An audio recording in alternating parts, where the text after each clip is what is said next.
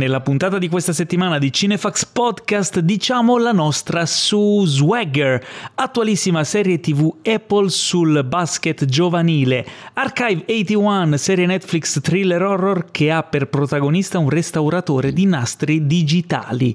Tutto questo e in più la solita dose di novità, recensioni, approfondimenti e tanto tantissimo nonsense su cinema e serie tv serviti a voi senza spoiler e con tanta sana passione dalla redazione di cinefax.it. Ciao a tutti, io sono Paolo Cellammare e virtualmente in studio con me ci sono due agguerriti colleghi, il fondatore e direttore editoriale Anima e Pilastro di Cinefax, colui che vorrebbe vedere Zendaya anche nel ruolo del colonnello Kurz, l'impossibile Teo Yusufian. Eh, ciao a tutti, bentrovati. Oddio, non, lo, non, non, sono sicuro di quello che hai appena detto. Di la verità, con noi lo puoi dire. Ma sinceramente mm, no, cioè non la vedo molto, a parte che pelata probabilmente non starebbe bene ah. quanto quel meraviglioso uomo che fu Marlon, però mm, fa un po' effetto se devo pensarci, anche perché poi mi viene da pensare al, al contrario e quindi mi immagino Marlon Brando nei panni di Ru in Euphoria e che la bello. cosa diventa sempre più strana che fa il diciassettenne a scuola. Vabbè, ma direi di andare avanti a presentare l'ospitone. Continuiamo, continuiamo con le presentazioni. Appunto, abbiamo un grande ospitone. Eh, ha iniziato nel mondo dei videoclip in cui ha firmato la regia di video per Verdena, Lacuna Coil, Piero Pelù, Litfiba, Nec Caparezza, Alessandro Amoroso, Giurisi Ferreri, Dolce Nera, Salmo, Tiziano Ferro e tanti altri. Autore e regista del cortometraggio Christian, da cui è tratta l'omonima serie adesso adesso su Sky è con noi Roberto Sacu Cinardi. Ciao. ciao a tutti, ciao a tutti. Bentrovato. Benvenuto in questa gabbia di matti, ma tanto già l'hai capito, quindi non sai quello, cosa aspettarti. Quello mi era chiaro da quella notte piovosa in quel di Milano. Eh, è vero, è vero. Ci ah, siamo... si, si, può dire? Possiamo... Sì, Ci dai. siamo Non mi sembra che abbiamo fatto niente di male. siamo conosciuti all'evento di The Walking Dead, tutto a tema zombie e è stato un incontro così, però questi incontri inaspettati sono i più, i più belli perché esatto. poi ci portano a fare... I cadaveri c'erano ma non siamo stati noi. No, no, no, eh, eravamo più che altro sull'attenti. Eh, beh, dai, come stai? Vabbè, noi lo sappiamo già come, come stai, però tutto bene. Sto positivo. Sotto controllo. E... Esatto. Positivo che di questi tempi non è una cosa buona. Esatto, però sotto controllo, tutto bene. Sono tutto bene. qui in solitaria, in, in isolamento. Quindi, come dicevo... Grazie, oltre che per ospitarmi, anche per farmi compagnia. Beh, dai, eh, sei in buona compagnia. Esatto. Come dicevo, eh, ha esordito, cioè esordisce proprio in questi giorni la serie Christian su Sky, che è, che è nata poi da questo tuo cortometraggio. E, insomma, un percorso durato anni, super super figo, di cui poi parleremo più avanti, ti, ti faremo un po' di domande, cerchiamo di scavare un po' in, questo, in quello che, che, che è successo nei, nei tuoi ultimi anni lavorativi e creativi, no? Eh, prima di addentrarci in tutto questo, eh, vogliamo ricordarvi che eh, sia il nostro podcast che cinefax.it e tutte le attività correlate a Cinefax eh, sono, insomma, esistono anche grazie a voi, ma non tutti voi, quelli più bravi, gli amici di Cinefax, cioè coloro che eh, ci supportano su Patreon eh, eh, e se volete entrare in questa cerchia di magiche persone super fantastiche, andate sugli amici di cinefax.it per scoprire tutti i modi in cui poter con delle piccole donazioni supportare il nostro progetto e, mm, ed ottenere anche una serie di vantaggiosi vantaggi vantaggianti. Va- va- okay? Vantaggevoli. Okay. Vuoi aggiungere qualcos'altro, Teo? Ci sono delle, delle ultime novità in arrivo? Mm, no, non lo so. No, in teoria no, ci stiamo sempre comunque lavorando sopra. Non perdetelo d'occhio il, il, il Patreon, quindi gli amici di cinefx.it, perché comunque qualcosina di nuovo ce lo buttiamo sempre ogni tanto, quindi andate a farci un giro, scegliete il livello che vi è più comodo e che vi piace di più anche in termini di ricompensa che ottenete per quello che decidete di supportare. E poi fatevi vivi e ci sentiamo nel gruppo Telegram se vorrete diventare almeno un Guni, perché i Jedi sono quelli proprio base base. I Jedi sono bravissimi, però non, non, non ottengono nulla se non un nostro grazie. Già se diventi Guni entri nel fantastico gruppo Telegram e poi ci sono tutti gli altri livelli sopra, Drugo, Iena, sono tutti ovviamente molto cinematografici. Sbizzarritevi, esatto. bene. Eh, allora, Roberto, ti chiamo Roberto o ti chiamo Saku? Alternerò, mi sa. Come, vuoi, puoi chiamo Saku, dai, più. Puoi chiamarmi Ao e mi giro lo stesso. Ao. ti chiamo Saku perché è più corto, come in esatto, Ricomincio da 3 contro vince. Sempre, vince sempre quello. Allora, io ho visto, ho visto, il corto eh, Christian in cui c'è tra l'altro Gabriele Mainetti nel ruolo del protagonista, questo eh, picchiatore di periferia con le stigmate alle mani, questo ritorno di, di un... Uh, di, di, un messia del presente che, che, che, suona cazzotti a destra e manca. Bellissimo, mi è piaciuto molto. Um, molto particolare, molto bello il mood. In realtà ora io ci sto scherzando, però consiglio a tutti di, di, di vederlo online. Uh, ed è un progetto che ho letto che è nato anche ispirato un, ad un fumetto, o sbaglio?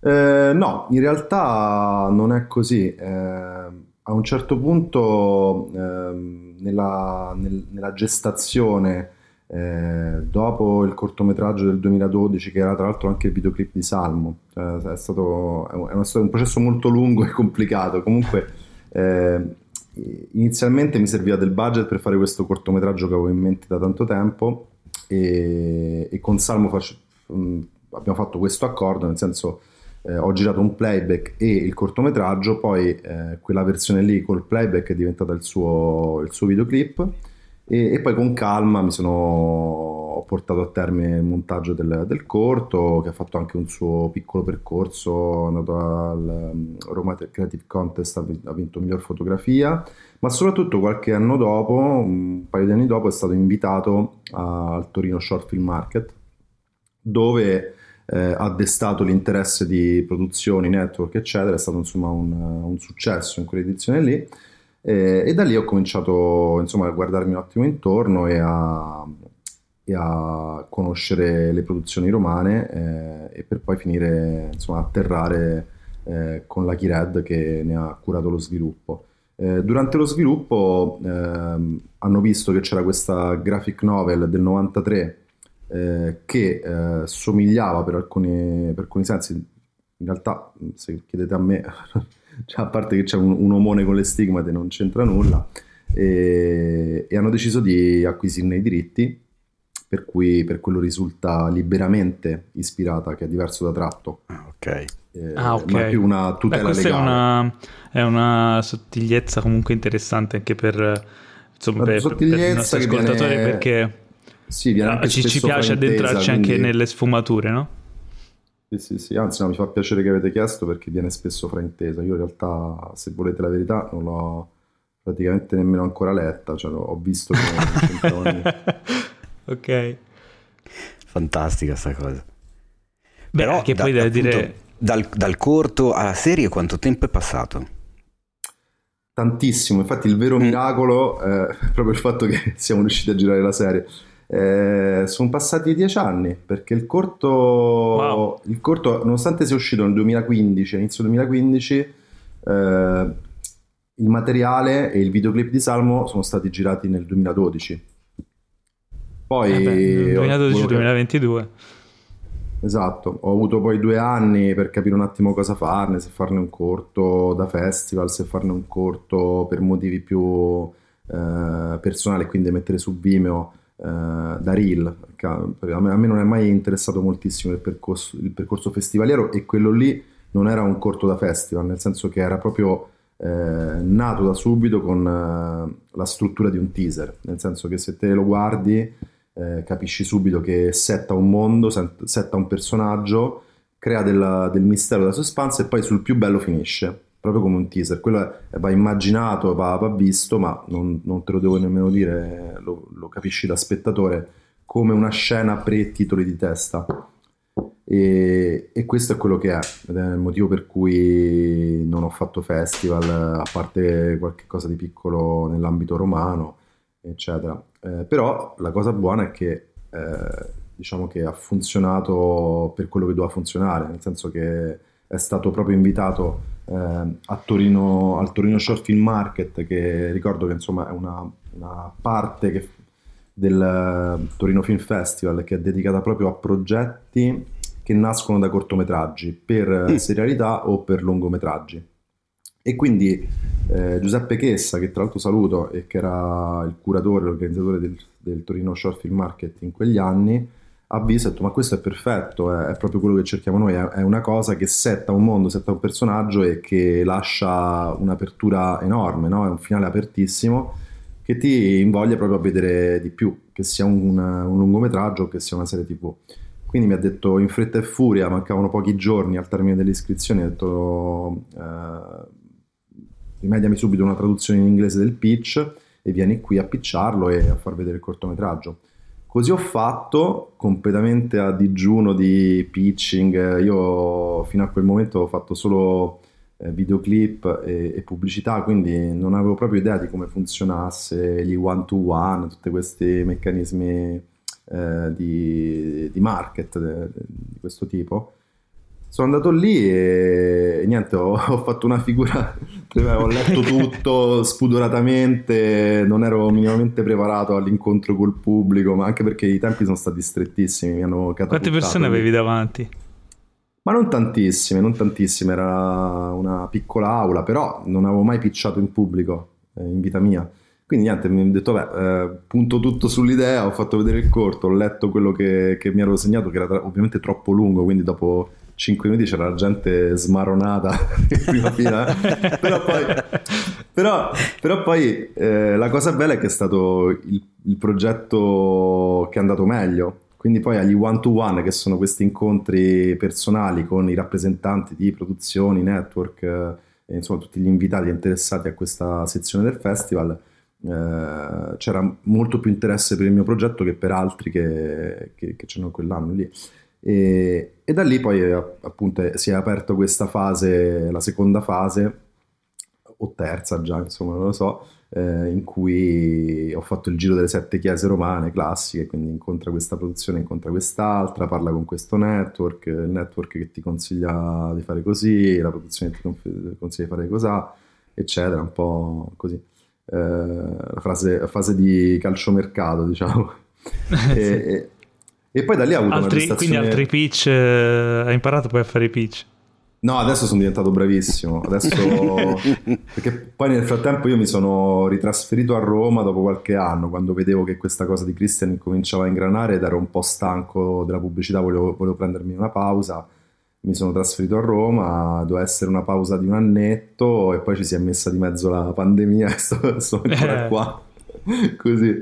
E, ehm, Comunque, no, che stavo dicendo che no, da quando sono tornato a Roma mi sono concentrato molto di più su questo aspetto del mio lavoro che a me piace molto cambiare, eh, rimettermi in gioco. Cioè, io ho fatto per 5-6 anni videoclip, per 5-6 anni pubblicità e adesso sono, insomma, sto iniziando del resto perché non calcoliamo questo periodo di bolla pandemica Mm. Sto iniziando a fare serialità e film, sto, sto, sviluppando dei progetti e anche altri progetti di questo tipo e, ed è molto stimolante, nel senso io sono uno che, che, che si annoia, ma non lo dico per vantarmi, ho proprio un mm. problema di mantenimento dell'attenzione e della voglia di fare. Quindi il fatto che il mio mestiere, ma come quasi tutti i mestieri, sia fatto di tanti sottomestieri, no? Quindi sei regista, ma puoi essere regista teatrale, pubblicitario,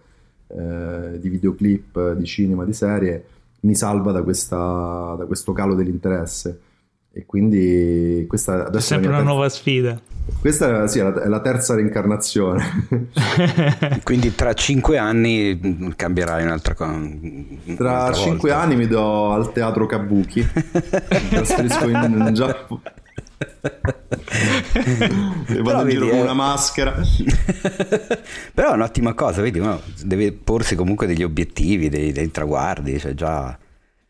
Quello che vi posso dire è che senz'altro posso già dirlo da adesso, questo qua della serialità è stato il più estenuante, lungo e difficile. In confronto videoclip e pubblicità sono state una passeggiata. Beh, stata... perché effettivamente c'è la, adesso la moda un po' delle serie tv da, da un po' di anni è il boom, no?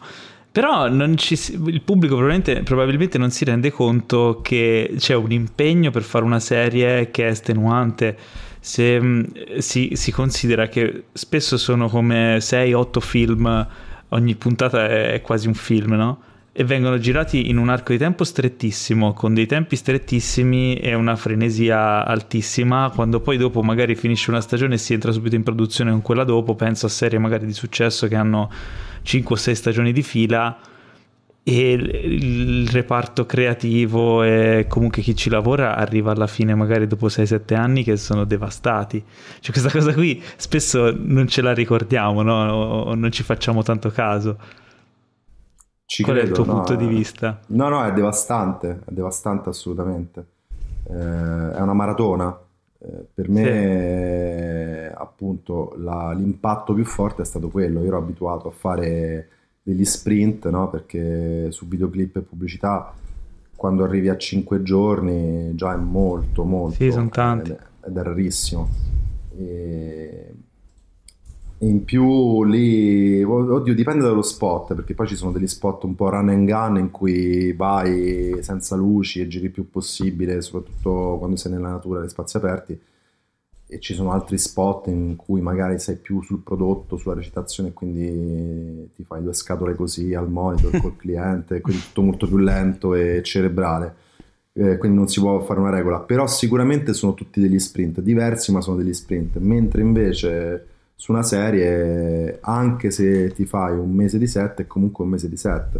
Eh certo. hai il pick up la mattina, ti riportano la sera, poi se fai notturni eh, addirittura ti prendono più tardi. Ogni giorno è come timbrare il cartellino, che per me era una cosa inedita.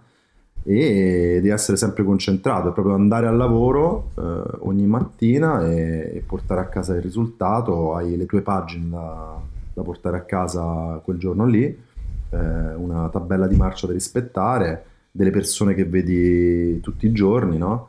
Eh, è, veramente è tanto diverso, tanto tanto diverso. È stato... quante, quante pagine di, di, script facevate al giorno? Io sai che non mi ricordo adesso. Non vorrei dirti una stupidaggine. Però comunque il ritmo è alto, immagino. Altissimo, altissimo, altissimo. Eh, ci sono tante cose che, che ho rimosso. eh beh, anche, dopo la battaglia. Anche perché poi noi ne stiamo parlando oggi, cioè gennaio eh, 2022, ma quando sono, state, cioè, quando sono state effettuate le riprese vere e proprie, quando, eravate, quando eri sul set, cioè, quando eh, avete chiuso? Novembre, dicembre, gennaio dell'anno scorso, eh, ah, eh, quindi comunque un anno fa. Eh, esatto. Sì. Quindi eravamo comunque in, sempre ancora in, in periodo pandemia. Eh sì. Tu, tanta gioia me, portami via, insomma. Quindi. Per me è stato molto stressante, non, devo dire che l'ho accusato molto perché essendo un esordiente in questo mondo, esordire in queste modalità in cui non puoi fare gruppo, eh, non puoi incontrarti, anche era un problema fare letture con gli attori in più di tot persone in una stanza, era tutto iper controllato giustamente eh, è, stato, è, stato, molto difficile, cioè, lo, lo, devo dire che l'ho sofferta questa cosa. E anche banalmente recentemente ho lavorato con un elettricista che avevo sul set e non l'ho riconosciuto perché l'ho visto sempre con la mascherina. E cioè, ho lavorato su uno spot quest'estate e, e, non avevo capito che era la stessa persona ma così per tante persone ho dei ricordi che a parte un pausa pranzo li vedevi solamente con la mascherina quindi Vedi solo gli occhi No, è stata, eh. è stata, un'esperienza sicuramente alienante, sono contento di averla fatta, ma ecco, un po' di amaro in bocca, per carità, poi c'è gente che ha vissuto problemi più grandi e tragedie, però se certo. mi chiedi mi rimane l'amaro in bocca di aver, di aver esordito durante questo periodo qui, sicuramente. Avessi potuto scegliere un altro periodo, l'avrei fatto. Ora, Beh, di, certo. dimmi te se eh beh, questi dieci dieci anni di gestazione doveva capitare proprio durante la pandemia. sì, tra l'altro, infatti. Eh, sì, sì. Ma anche la conferenza rifarai, stampa. Dai. La conferenza stampa che è stata ieri è capitata proprio il giorno che mi è venuto il Covid. Quindi... non ci sono potuto andare. Tra un po' le stimmate verranno a te, insomma. Sì, ma guarda, c'ho già. Sto capendo se è psoriasi o. Comunque, no, a proposito del... prima hai detto una cosa, no? Dicevi che il cortometraggio eh, è un po' un teaser, ehm, però è stato scritto prima del 2012, quindi forse ancora questo boom di cui parlavamo delle serie tv non c'era. Magari nella tua testa sarebbe potuto diventare un film o, o un'altra cosa, no? Uh, è stato, com'è stato il processo poi di, di, di mutazione o anche allora... tuo a livello creativo di accettazione di quello che, mm, che, poteva diventare che magari non era quello che avevi in testa dall'inizio? Eh, questa domanda è interessante nel senso che io sono un fan delle serie tv della prima ora, nel senso mm, che okay. sono... mi sto disinnamorando anche prima, purtroppo. Mm. Perché sono uno, Ti di quelli che si è, sono uno di quelli che si è goduto da subito 24, mm-hmm. eh, che secondo me è stata la prima serie tv di questa nuova ondata, cioè che ha settato un livello più alto rispetto a quello che c'era prima, no? E, anzi ne sono sicuro perché poi Lost è, è, è dopo, è posteriore rispetto a 24, quindi secondo me è stato 24 che mi ricordo ero a Londra e l'ho visto lì da un mio amico che mi ospitava a Londra in Italia mi pare che non fosse ancora arrivata. E mi diceva guarda questa è un'altra roba cioè non scordati le serie tv questa è cioè, noi eravamo ancora Beh, forse era il primo high concept seriale. Sì però non era o più, uno dei primi non era il telefilm, noi dicevamo non era il telefilm, telefilm esatto, cioè le puntate non erano più autoconclusive, ma eh... Ma no, non è nemmeno questo. Che poi no, è, infatti, esatto, però non è nemmeno la verticalità, l'orizzontalità di un, di un progetto, era proprio la, la, cura, ma anche gli attori, cioè lì avevi comunque Kiefer Sutherland e anche un cast di corredo che non era niente male, ma eh, uno stile ben preciso, ricordi che era tutto macchina a mano, sì, zoom, sì. esterni. Sporco eh, un high concept, come dici te, eh, importantissimo, cioè la prima eh, serie TV in, eh, in, tempo reale. Quindi quella cosa lì ho detto wow, cioè, questa è una, una, figata, una cosa nuova. In più arrivavano i primi torrent, non, non, dovrei dirlo, però eh, i primi modi per guardarle anche illegalmente, quindi cioè, a me che poi sono un super nerd di queste cose, eh, un ex pirata redento, perché adesso non so, pago più di di abbonamenti a piattaforme che, che di affitto, eh, eh, mi colpì molto, mi investì con tutta la sua forza questa ondata, eh, confermata poi da Lost e, e, da altre serie che io mi andavo a spulciare che non arrivavano in Italia nemmeno a pagarle, nemmeno con gravoso ritardo. Mi ricordo, per esempio, c'è una serie che, che, di cui si parla sempre pochissimo e che tra l'altro mi ha ispirato molto, questa cosa non la sa nessuno mi ha ispirato Attenzione. molto nella scrittura di Christian, eh, Carnivale. Non so se l'avete mai ah. Ah, bellissima! Uh, sì, certo. Sì, sì, sì, sì. Eh, quella lì era vista, sempre periodo, non mi ricordo se poco prima o poco, poco, poco dopo di, di, Lost. Mi sembra poco sì. dopo, a memoria. Sì. Non vorrei Comunque, dire una caval- scemenza, adesso te lo confermo. Cavalcò quel boom lì di questa nuova serialità con grandi budget. È il 2003. Perché... Ah, e allora L'anno prima. No. Ah, vedi.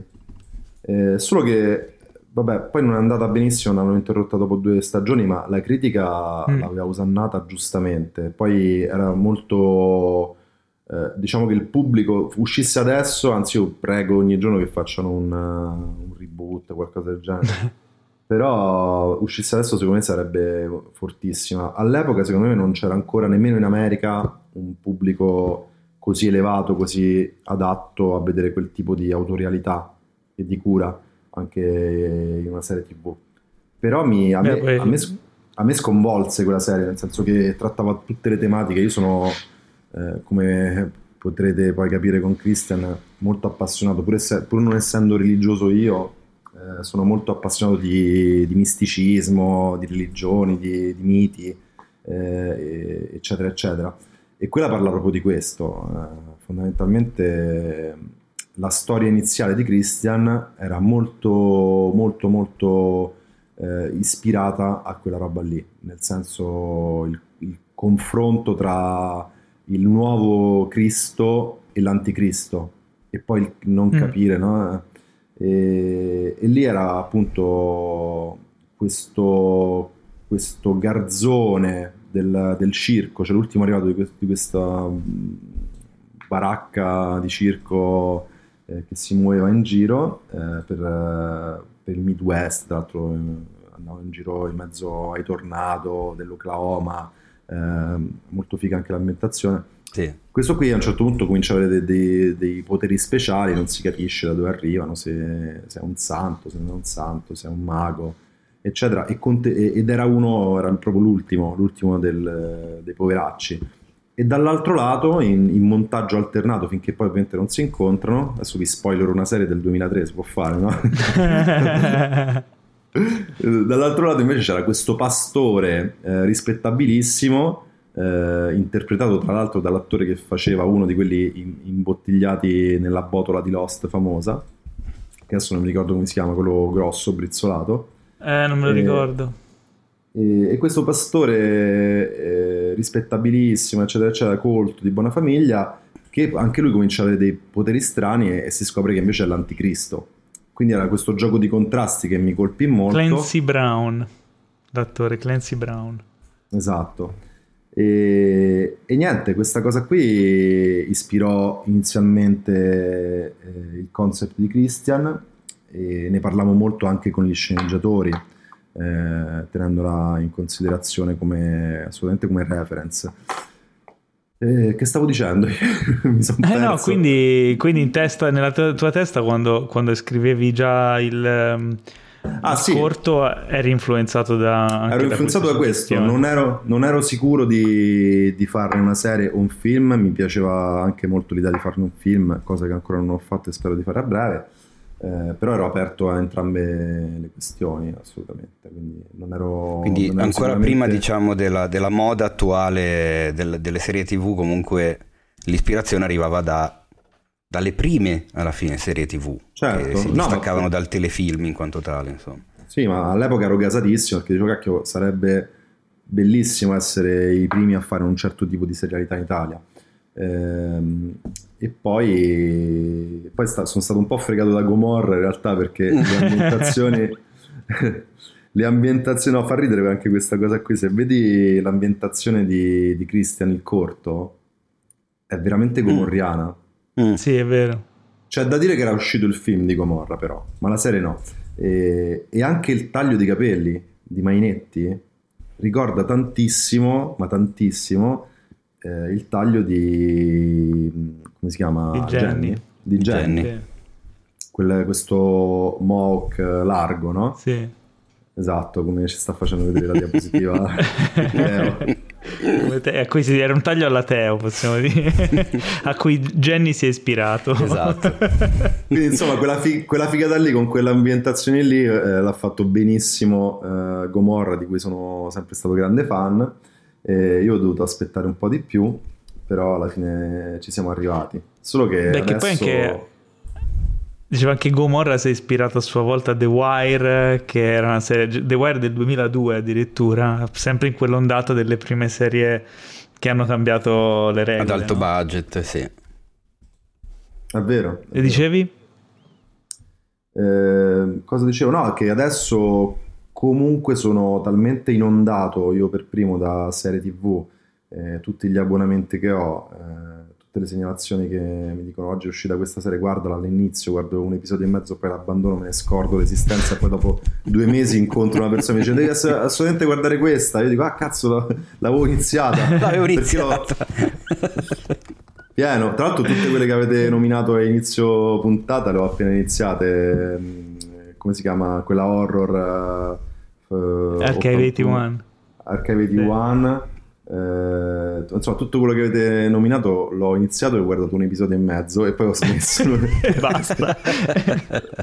Ma guarda che questo è un problema comune anche a me, cioè esatto. tipo quasi quotidianamente la gente mi, mi, tira fuori un titolo mai sentito, dice no, questa serie è una figata, la devi vedere, devi vedere. Io ho sviluppato, questo lo consiglio a tutti, un uh, modo di rispondere che funziona. Io gli dico ok, ok, la metto in lista. Mm. Così dici che l'hai messa in lista, lui non si offende se poi la volta dopo non l'hai vista, perché diciamo non ti preoccupare, nella lista e tu puoi non vederla mai in realtà, perché la tua lista è chilometrica, che poi è la realtà. Ma io ce l'ho davvero la lista, la uso la lista Netflix. Cioè, sì, lo so, anch'io. cioè, ho dei sensi di colpa quando l'apro. Che... È come, Io nella, come la watchlist... La polvere sotto il tappeto, capito? La, l'apri e dici, sì, sì. Cioè, io ho delle robe nella watchlist di Netflix che, che, le ho messe quando apri Netflix in Italia, cioè tipo mai viste. Sì, no, ma, ma, poi capita spesso anche qua con i vari ospiti quando parliamo del podcast che salta fuori magari appunto il nome di una serie e ci si chiede ma quella l'hai vista? E non saprei neanche quantificare le volte in cui io, Paolo o i nostri ospiti dicono sì guarda avevo visto la prima o avevo visto le prime due e poi basta, che magari sai te la tieni lì escono una volta alla settimana, nel frattempo inizi a guardare altro, poi quella te la dimentichi e hai un cumulo di prime e seconde puntate nella vita che è qualcosa di, di, di ormai veramente innumerevole. E poi spessissimo Però... non le recuperi neanche. Però te le ricordi un po'. Noi siamo degli iniziatori seriali di serie. Esatto. Però a proposito di liste, noi abbiamo una lista in particolare, la lista dei fatevi un favore, che uh. sono quelle cose che consigliamo al nostro pubblico e ora possiamo inserirci anche Carnival. Eh sì. Perché mh, effettivamente merita, sono solo due stagioni, purtroppo è interrotta, però una di quelle serie che hanno cambiato le regole. Ma poi il setting era affascinante da morire, cioè era proprio uno stile eh, era, era, effettivamente avanti ed era una infatti di, di, quelle serie di cui stavo parlando adesso, cioè io non, non, non l'ho finita, cioè, mi ricordo di aver visto, forse non ho, visto, non ho finito neanche la prima stagione, eh, anzi quasi sicuramente non ho finito neanche la prima stagione, però mi ricordo che era affascinante da morire, mi ricordo la, la, la, la sigla, cioè c'era tutto quello stile che poi è diventato eh, un classico per le serie tv contemporanee, cioè il fatto di curare la sigla, i titoli di testa in un certo modo, di dargli, di dargli, un'impronta subito, cioè che lo spettatore era, veniva tirato in mezzo in quel mondo subito dai titoli di testa. Ed Beh, è una cosa che... subito, ti diceva subito questa è una cosa seria, non era più... Esattamente, sì. È una serie seria. Era della HBO, quindi insomma, sì, esatto. HBO ha, ha, dato alla fine l'impronta di tutto quello che sono le serie adesso. E a proposito di serie, ok, eh, apriamo le, mm, la sezione delle news proprio parlando di serie, perché è ufficiale tanto beh, ce lo aspettavamo tutti, ma è ufficiale, Squid Game avrà una seconda stagione. Ok, tu l'hai vista, Saku? Io l'ho vista, vista e, e, vado controcorrente perché tutti i miei colleghi un po' la snobbano. Però a me è piaciuto. La snobbano? Un po' sì, nell'ambiente, cioè nel pubblico ha avuto molto successo, però nell'ambiente molti hanno storto il naso. Mi aspettavo eh, che avresti detto io ho visto solo le prime due puntate, poi no, è nella lista. Quella l'ho vista tutta, mi ha preso parecchio e l'ho trovata geniale nella concezione eh, multilivello, eh, un po' presa in prestito dal mondo dei videogiochi, secondo me. Eh, sì. Se ci fate caso è proprio, ok, next level, prossimo episodio. Cosa succede? Eh, prossimo, in questo episodio eh, lo scopo è questo, no? È come Lemmings praticamente, no? sì. E, una, una è vero che è super boomer è una... Beh, è bellissimo. Eh. È una partita a Lemmings perché poi ne rimangono sempre di meno. È proprio è, è la serie di Lemmings. Ci ho pensato. Questo è, è uscito adesso, non me l'ero preparato, è uscito adesso proprio. No, no, bellissimo. Effettivamente è la cosa più la cosa più, più simile vicina. in effetti, sì. E questa per i cosa... più giovani tra di voi, Lemmings era un videogioco bellissimo Beh, dai, in cui no. dovevi controllare. I più giovani non lo conoscono. Eh, guarda che c'è la sua età Lemmings.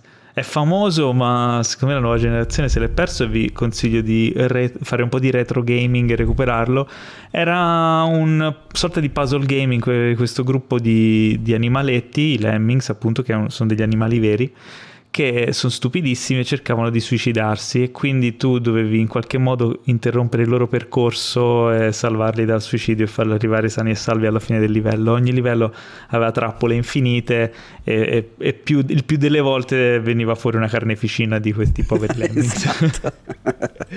che poi la cosa assurda ehm, è che la questione dei... non mi ricordo se ne avevamo mai parlato, forse privata sede, ma tutta la questione del suicidio di massa dei Lemmings era una leggenda metropolitana. Cioè, non, in realtà non, non, è vero che lo fanno. Cioè, ah, che gli, anim- degli animali? Sì. Ma, immagino. Quelli che, che, che, che vengono, come si dice, che veniva presa per vera e nacque da una cosa, ehm, da un documentario naturalistico della Disney che parlava dell'Artico e c'erano delle scene in cui sembrava che appunto un gruppo numeroso di questi lemmings si buttasse dalle scogliere per suicidarsi, per, come si dice, conservare la specie perché se no se diventavano troppi non avevano risorse e morivano in altro modo. Quindi Thanos. si autoconservavano esatto. In realtà poi era, era, era, una stronzata però il videogioco nasceva da quella leggenda lì che è ah, una cosa veramente strana sta cosa sì. però il gioco era, gioco era bellissimo Comunque, tornando a Squid Game, è vero, eh, tutti i critici dicono sì, ma c'era prima Battle Royale, per carità, eh, non, sicuro, non, si è inventato nulla, però l'ha, l'ha, l'ha, messo in una forma iperfruibile e lo trovo un, un prodotto perfetto per Netflix, è proprio perfetto per, uh, per, il tipo di pubblico, la fascia d'età, appunto lo strizzare l'occhio al mondo dei videogiochi, eh, l'estetica coreana che adesso anche grazie al K-pop e tutte queste cose qui eh, sta andando molto forte, quindi era proprio il prodotto giusto al momento, al momento giusto. sì. E, e, riguardo questa cosa dei videogame, eh, è anche un, un, un, trend che si sta facendo avanti anche a Hollywood. Come si chiama il film? Cos'era? 1917, no? Sì. Sì. 1917. Mm-hmm eh, di Sam Mendes. Scusate, adesso ho aperto un attimo Google per evitare di dire stronzate. anche quello lì, se Lo facciamo vedi, anche eh, noi. Vero? Si può... Tanto non, sì. c'è, non, c'è, il video sulle mie mani. E, e, a parte che non c'è il video e basta, è un podcast, quindi scusate che sono un po' neofita. E comunque dicevo che questa, questo trend del, della struttura narrativa che va a livelli, non è più eh, il, il, classico primo, secondo e terzo atto, si può vedere anche in film come quello.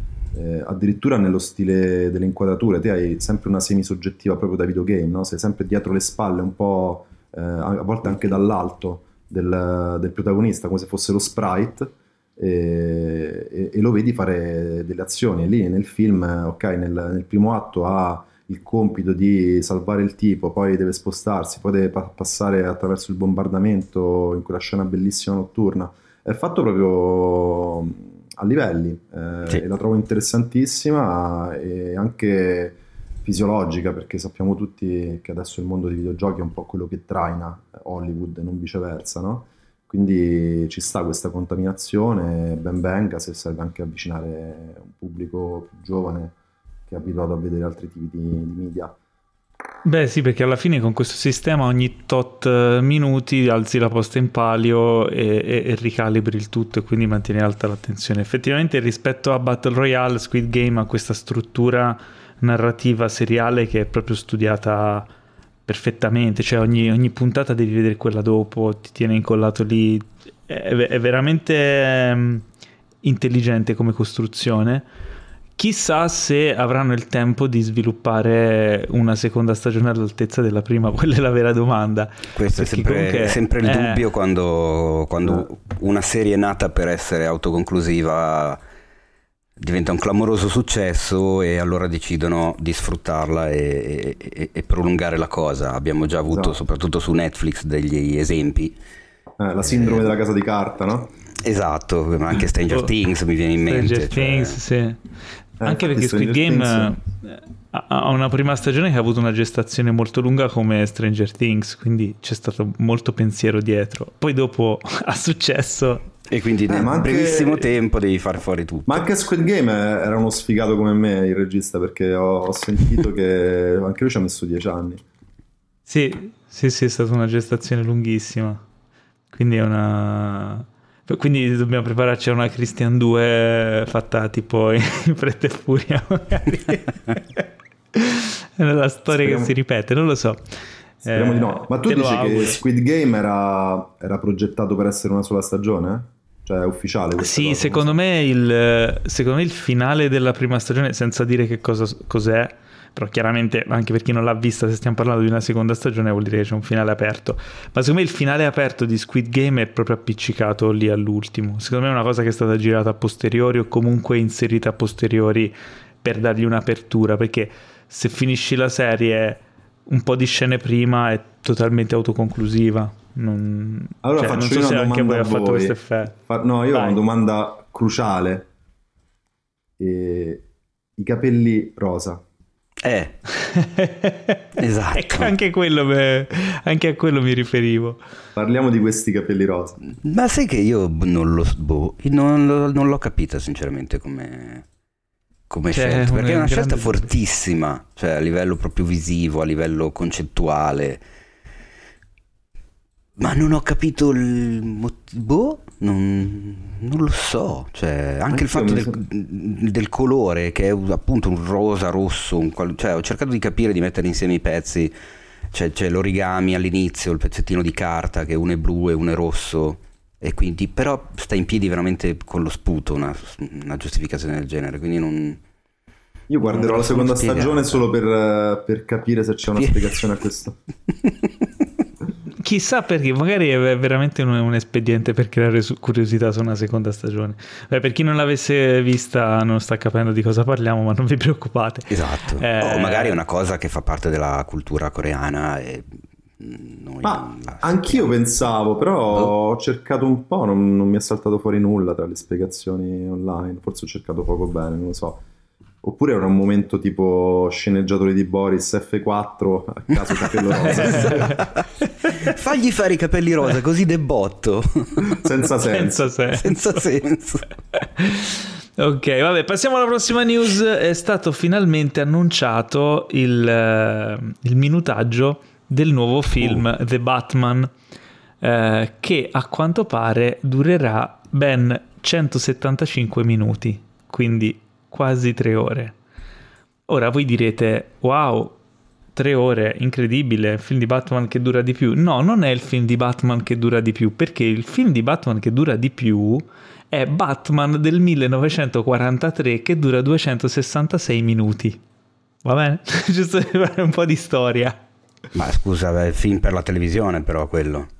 È il film, no no, il film uh, bianco e nero cioè, classico. E, e, e andò, al ci, andò, al cinema in una botta sola da, da 4 ore di... All'epoca le durate erano diverse. Il secondo è il sequel di quel film lì che era Batman e Robin del 49 che dura 263 minuti. Porco cane.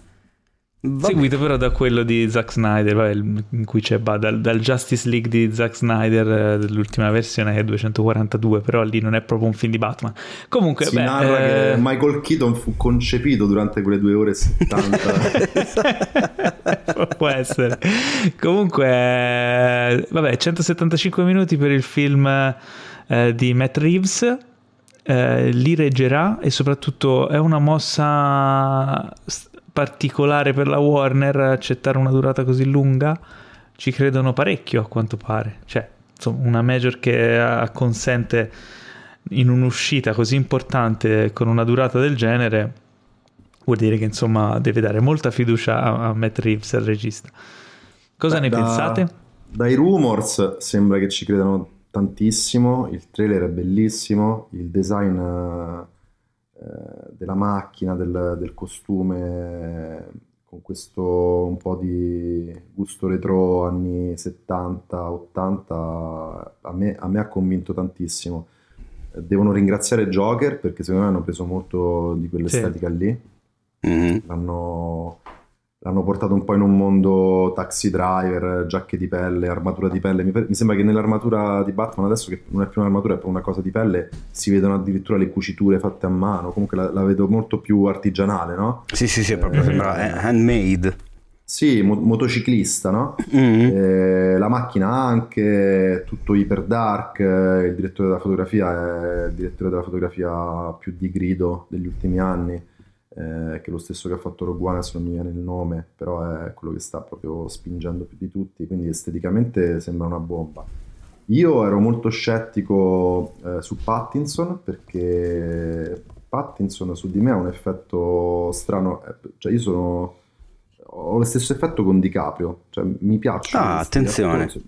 sì, sono, cioè, sono dei, dei geni, degli attori incredibili, però mi piacciono solo quando non si prendono sul serio. Cioè, mi piace mm. DiCaprio in The Beach, piace DiCaprio in Don't Look Up, piace DiCaprio in The Wolf, Wolf of Wall Street. Street. Street. Quando, quando fai il figo è troppo figo e mi sta sul cazzo. Beh, anche e... c'era una volta a Hollywood, quindi. Sì, sì, anche.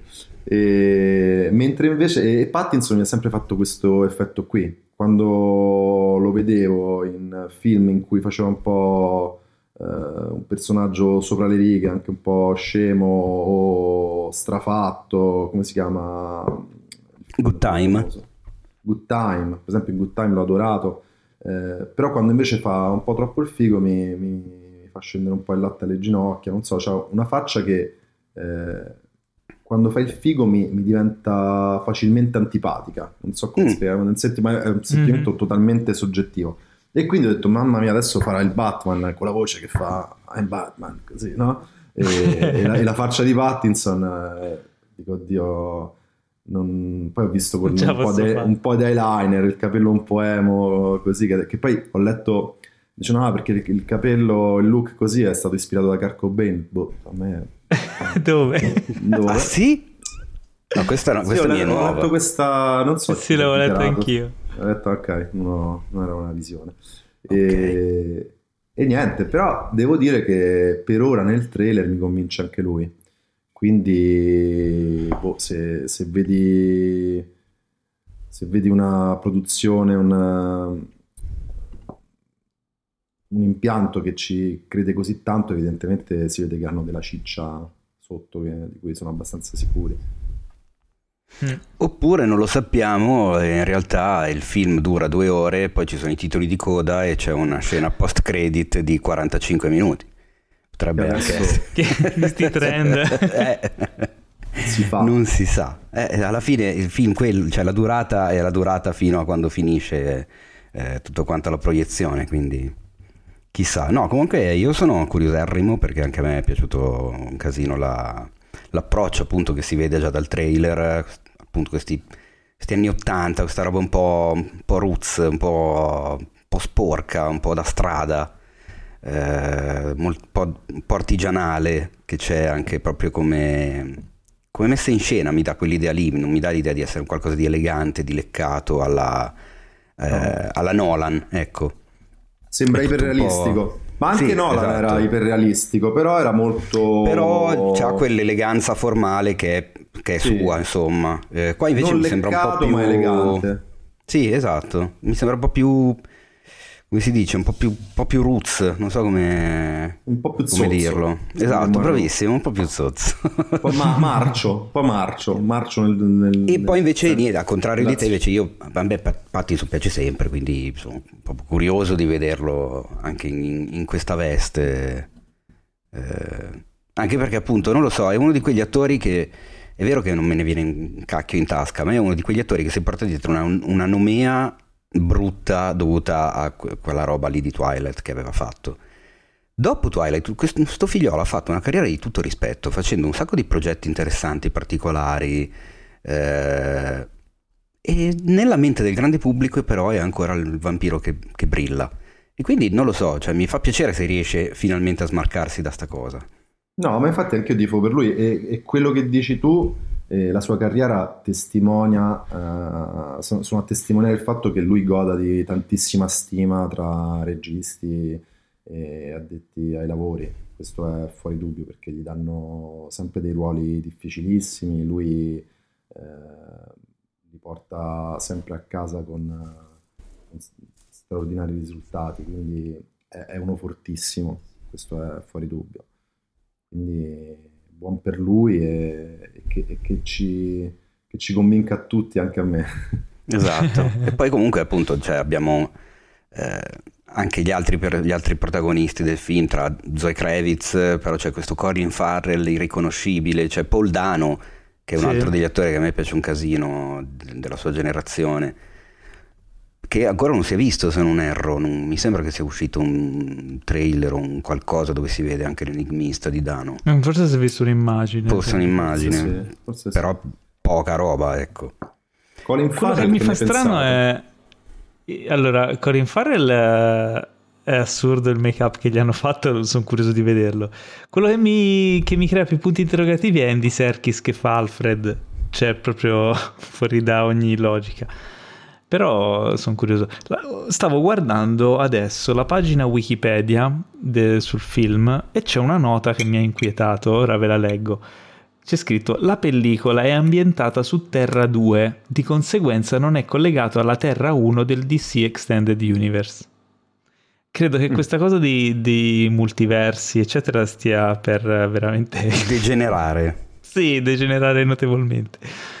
Eh, questa cosa qui c'è nei fumetti DC, ci sono tipo Terra 1, Terra 2, ogni, ogni universo parallelo, ogni volta che ri, rivisitano un personaggio è ambientato in un universo parallelo e ogni universo parallelo ha una sua denominazione per farvi capire. Quindi questa cosa qui è, è ripresa un po' dai fumetti, però mm. applicata ai film mi fa capire che l'andazzo sia un po' quello e e va bene per i nerd dei fumetti dopo anni comunque di lore, di cose che uno si ristudia eccetera, ma non so se il pubblico cinematografico A sia pronto per questo tipo di cose e B gliene possa mai fregare qualcosa al grande pubblico. Ah, Però, boh, eh, eh, sì. Anche a me sa un po' di... Boh.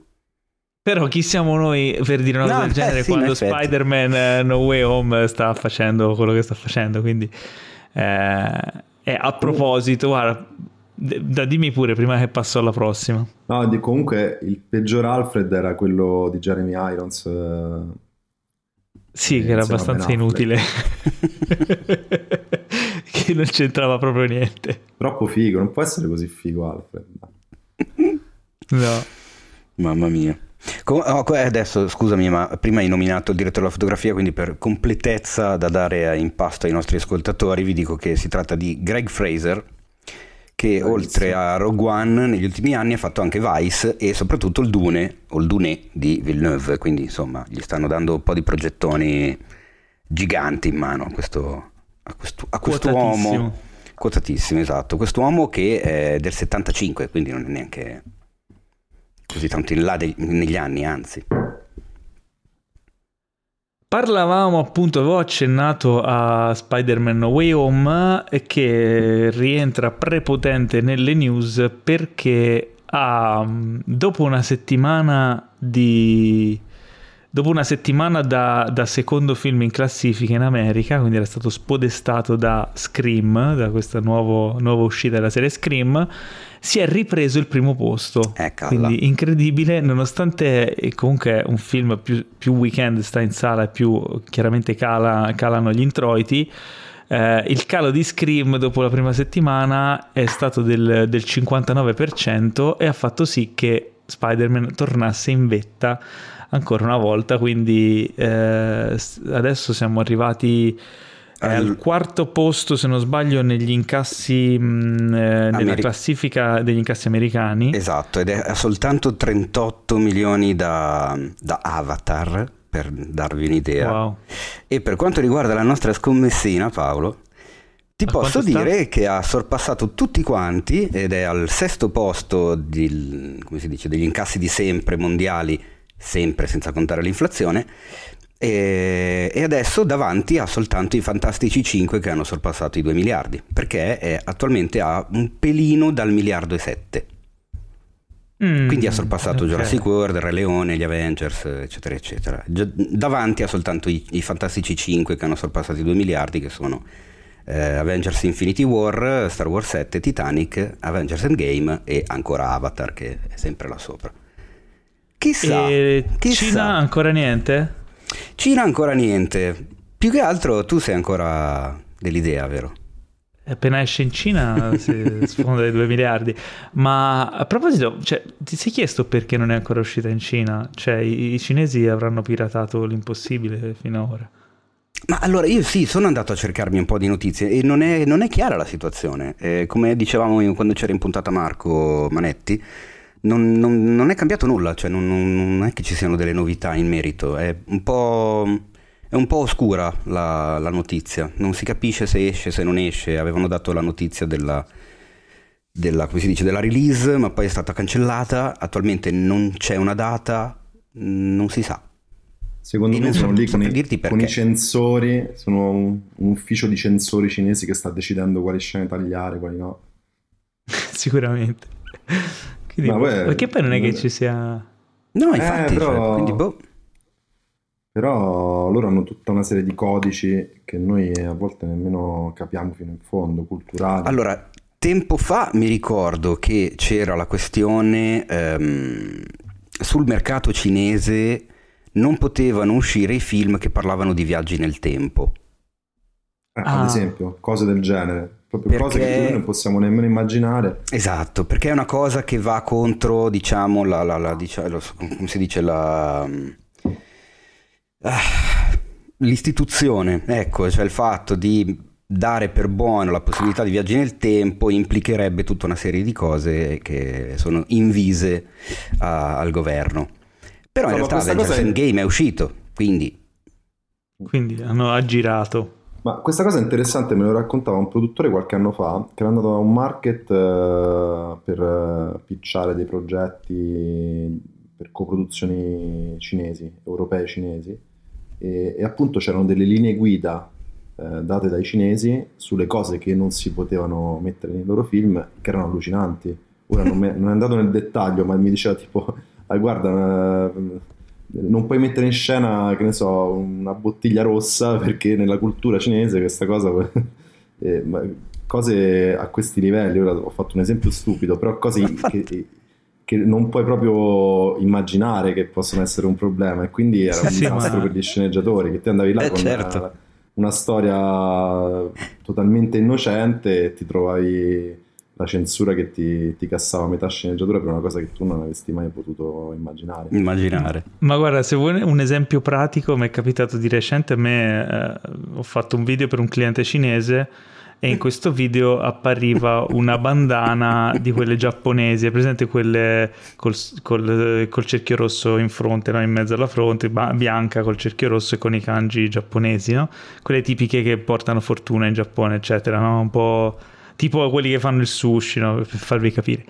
E questa cosa era nello script, era stata accettata, quando il video montato viene visto dal cliente, questi impazziscono perché questa cosa qui non si può vedere, cioè, ma è una roba, cioè, il video era per l'Italia poi, figurati, quindi totalmente innocua, loro no, per loro era una cosa inaccettabile, perché se scop- il governo scopriva che loro avevano prodotto questo video, anche se era uscito in Italia, boh, non so cosa gli avrebbe fatto, quindi eh, abbiamo dovuto tagliarlo nei modi più assurdi per non far vedere questa bandana da nessuna parte, cioè cose senza senso, cioè, senza, sì. cioè per noi almeno senza senso, poi non so quale sia il loro... Sì. però sono ma, delle regole che... Ma come nel sud-est asiatico, per dirti, eh, non c'è assolutamente questa, questa concezione di tabù per tutta quella che è l'estetica nazista. Quindi alle bancarelle trovi svastiche, celtiche, tutto, tutto una, un tipo di iconografia non usate per propaganda, semplicemente perché mi piace, mi figa la svastica così. Però non la svastica, quella buddista, quella proprio la svastica. Ah, sì, quello sì. nel verso, verso dei nazisti. E, e, anche cosplayers che si vestono su questi temi, e per loro, non, cioè non, non, non avendo avuto quel tipo di storia come l'abbiamo vissuta noi in Europa, eh, non, non, i giovani non percepiscono quel, quel pericolo, insomma, quel, quell'imbarazzo. e, e, leggevo appunto un articolo su questa cosa che cioè, a volte i gap culturali sono imprevedibili, no? anche innocentemente ti trovi a fare delle citazioni terrificanti e non te ne accorgi nemmeno. Tutte prospettive diverse. Eh, Fantastica questa cosa. Comunque no, per risponderti Paolo non, non, non, ho idea di quando e se e come uscirà in Cina a questo punto. Sta di fatto che, ecco, se sta lambendo il miliardo e sette senza essere uscito in Cina, se davvero uscirà in Cina... Da questo dipende la nostra non, scommessa. Non troppo tardi, mi sa che alla fine li passa i due. A quel punto ti devo una birra. Esatto, perché la scommessa è questa. Io ho scommesso, Saku, che, che passerai 2 miliardi, Teo diceva di no c'è questa birra in palio, vedremo. Io già, già me la pregusto, guarda. Io non l'ho ancora tu... visto comunque. Non ah, l'hai ancora vedi. visto? Ah, quindi sei l'unico praticamente. tu e i cinesi. L'abbiamo trovato. tu e i cinesi. Sai come i cinesi. Poi sono, cioè, sono un grande fan, però non so perché ancora eh beh, appena, appena, risulterai negativo, magari probabilmente sarà ancora in sala, facci un salto. Sì, sicuramente, esatto. E, ok, passiamo alla prossima news.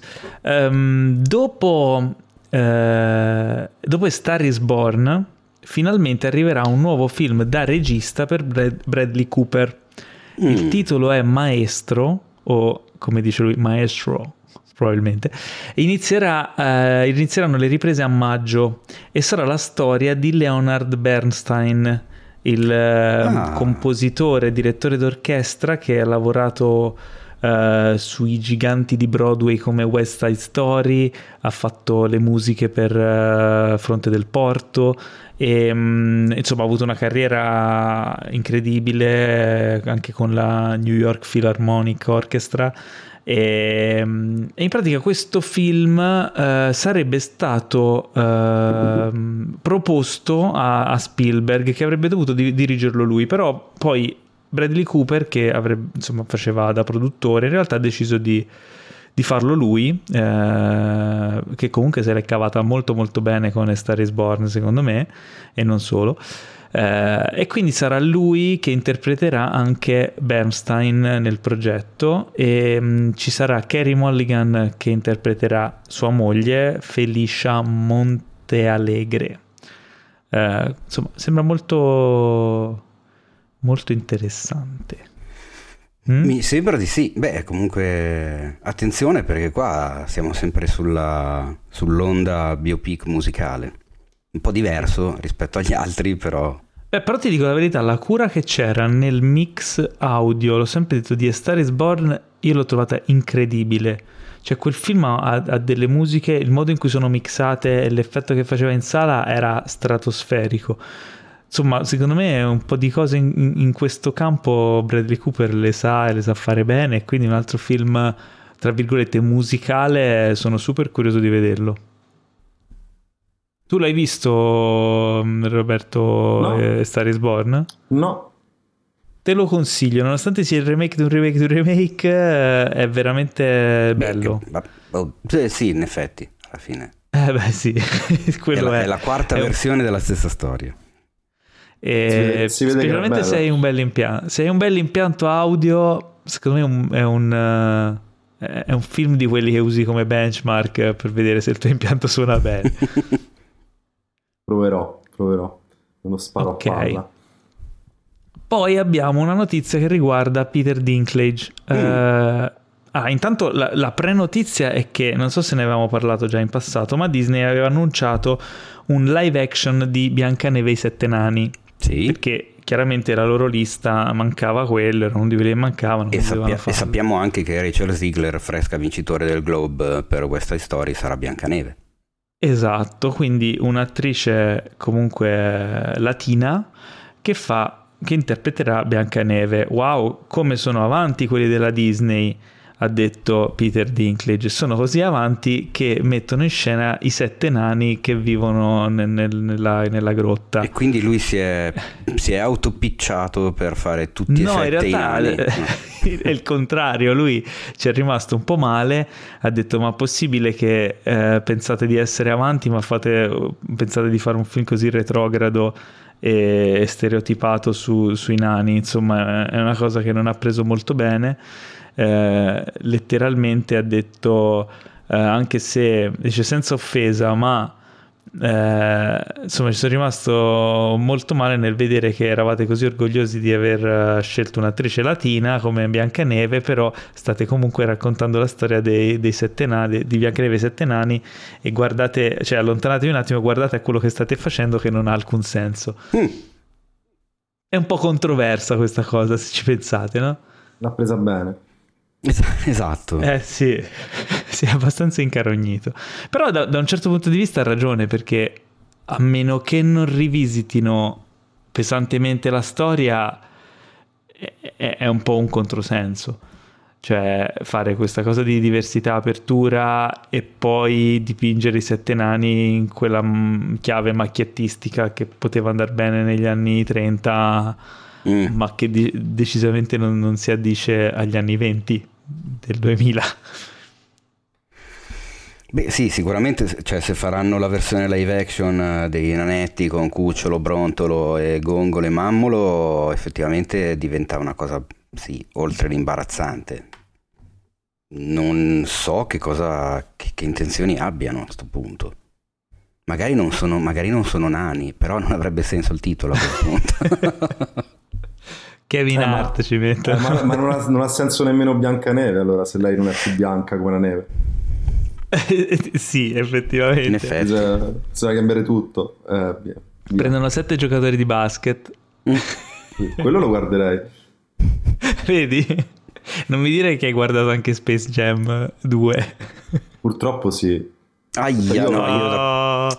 io Come dicevo a microfoni spenti, io sono un grande appassionato di pallacanestro, quindi tutto quello che che viene fatto, girato, stampato che riguarda la pallacanestro eh, finisce, è più forte per, di te per usufruirne e, e, purtroppo l'ho fatto anche con Space Jam 2 che è una roba eh, io me ne sono esatto, me ne sono tenuto lontano nonostante ci sia LeBron. Però forse, eh. forse attenzione Paolo, perché sto trovando l'unico altro fan al mondo di chi non salta bianco è.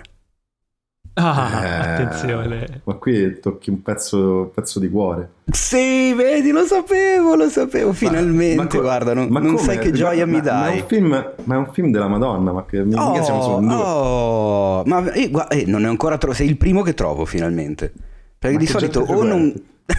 esatto, bravo, lo, me lo chiedo anch'io ogni tanto o non lo conoscono oppure se lo conoscono ne hanno un ricordo pessimo. Una cosa, ascolta, no, ma cioè Woody Harrelson, Wesley Snipes. Woody cioè, Harrelson poi... Eh, in stato di grazia. Esatto. Eh, tutto, tutto bellissimo.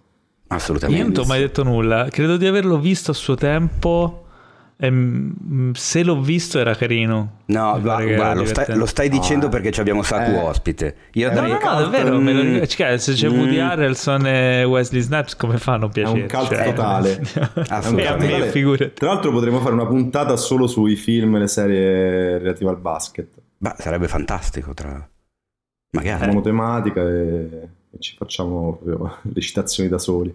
Esatto, e, ehm, tra l'altro una delle scene mie su... preferite di uno dei miei film preferiti che è Qualcuno volò sul nido del cuculo riguarda proprio quello sport lì, anche se eh, beh, generis, con, però, insomma, con l'indianone. Eh, esatto, con un grande capo Belli... che va da una parte all'altra. Belli... Che, meraviglia. che meraviglia. Bellissimo. No, Perché lui era un giocatore cosa... di basket? No, ma non ti ricordi la scena del film? Ah, quando giocano eh sì. nel, nel cortile, sì sì sì. No, Ma... pensavo fosse un, ci fosse un legame con l'NBA o qualcosa del genere. No, no, no. Vado off topic perché so che poi si parlerà di trailer, ma voglio parlare di un altro trailer. L'avete visto il trailer sulla serie dei Lakers? Sì, Lo... sì, sì, ne, certo, ne, abbiamo parlato. Esatto. E sono di un curioso che non ha idea, anche perché sì, ok, sarò banale, ma da quando sono bambino, dai tempi di Worthy, Jabbar e Magic, io sono tifoso giallo-viola, quindi sono proprio curioso di vedere come l'hanno messa, come l'hanno ah, tirata su. Sembra, sembra, una cosa incredibile comunque. Eh. Esteticamente, il cast. Tra l'altro hanno preso un attore, vabbè magari ne avete già parlato, però quell'attore lì, io tra l'altro l'ho aggiunto subito su Instagram, aveva 3.000 followers, era completamente sconosciuto ancora. Perché eh, lui è un giocatore di basket, eh, penso ex professionista, comunque a livello di college, così, da quello che ho capito non aveva ancora fatto un'esperienza attoriale di alto livello o forse non l'aveva proprio fatta. Anche perché mi pare Ma... che nel trailer c'è scritto introducing del suo nome. tu dici quello che fa che interpreta Magic? Esatto. Sì. E, e, quindi ho apprezzato tantissimo il fatto che abbiano preso abbiamo pensato prima a prendere uno che sapeva schiacciare. Esatto. e poi, detto, poi vediamo tra questi che schiacciano chi è anche in grado di leggere il protagonista di una serie HBO eh, però se no non era credibile Beh, come approccio lo trovo, lo, lo trovo bello, nel senso che se, se, riesci, se sei fortunato e comunque sei negli Stati Uniti, quindi hai un bacino di gente che gioca a basket più ampio di quello che avresti qui, e, e, e riesci a fare il protagonista che poi non ha bisogno della controfigura, eh, tanta roba, come si dice. No? Quindi, eh, Infatti è, è, uno, dei, è uno degli, degli aspetti positivi secondo me della serie di cui parlerò dopo, quella Apple che ha introdotto Paolo all'inizio, cioè c'è una cura del, del gioco giocato che è spettacolare, cioè se sei fan dello sport eh, non ho mai vista messa in scena, una, messa in scena in quel modo, ecco, neanche, ne, neanche nel cinema. Ed è difficile, Beh. insomma, neanche... Adesso non voglio tirare in mezzo Spike Lee con i God Game, anche, però... Eh, insomma, eh, si vede del bel basket Beh, giocato in quella serie lì ed è una eh, cosa vedi. che è importante alla fine perché devi essere credibile fondamentalmente se racconti lo sport, non, non può passare in secondo piano quel lato. Ora mi non è facile. Pure, pure, Spike Lee aveva preso un giocatorino Jesus Shuttlesworth. Eh esatto, Ray Allen, insomma. Eh, ci aveva visto abbastanza lungo. Mm. Per chiudere le news, ultime due news riguardano uh, delle notizie di casting. Uh, il primo riguarda If, che è il titolo del nuovo film di John Krasinski, uh, scritto e diretto da lui. Ehm, nel cast c'è Ryan Reynolds, c'è Phoebe Waller-Bridge, Fiona Shaw e si sono aggiunti anche il giovanissimo Alan Kim, che avete visto in Minari. Kaylee Fleming, che è la, la giovane Rey in, nel risveglio della, della, forza Star Wars, e lui, Louis Gossett Jr., vincitore di un Oscar per Ufficiale Gentiluomo, e infine Steve Carell, il che segnerebbe la reunion tra John Krasinski e Steve Carell dai tempi di The Office, eh che sì. è diventata è, è ridiventata una serie fenomeno gra- grazie in questo caso alla, alla pandemia. Si rivedono eh, Jim Halpert e Michael Scott insieme. Insomma. Che bello, che bello, emozioni. L'altra news invece riguarda il nuovo film di Alex Garland eh sì. che si intitola Civil War. Nel cast ci sono Kirsten Dunst, Wagner Moura, che ve lo ricorderete come Pablo Escobar nella serie Narcos, io me lo ricordo meglio per Tropa d'Elite, eh, mm. che era insomma, più figo, eh, Stephen McKinley Anderson, recentemente apparso in, in Dune o Dune, e Kaylee Spaney, che interpreta un personaggio secondario nella serie Omicidio Ice Town di HBO.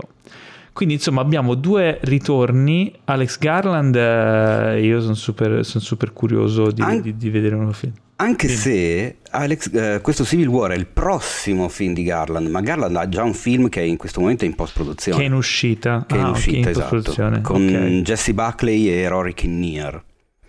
Anche qua io si sono... parla di horror, eh, fantascienza, si sa già un io po' di più. Io sono super ovviamente. fan di Alex Garland. Anche, anche a me piace un casino. È un grande. E, tra l'altro anche di Krasinski, tra l'altro, quindi mm. avete, avete, nominato due cose in lavorazione che sono qui con la bava alla bocca, ma eh, voi l'avete vista Devs?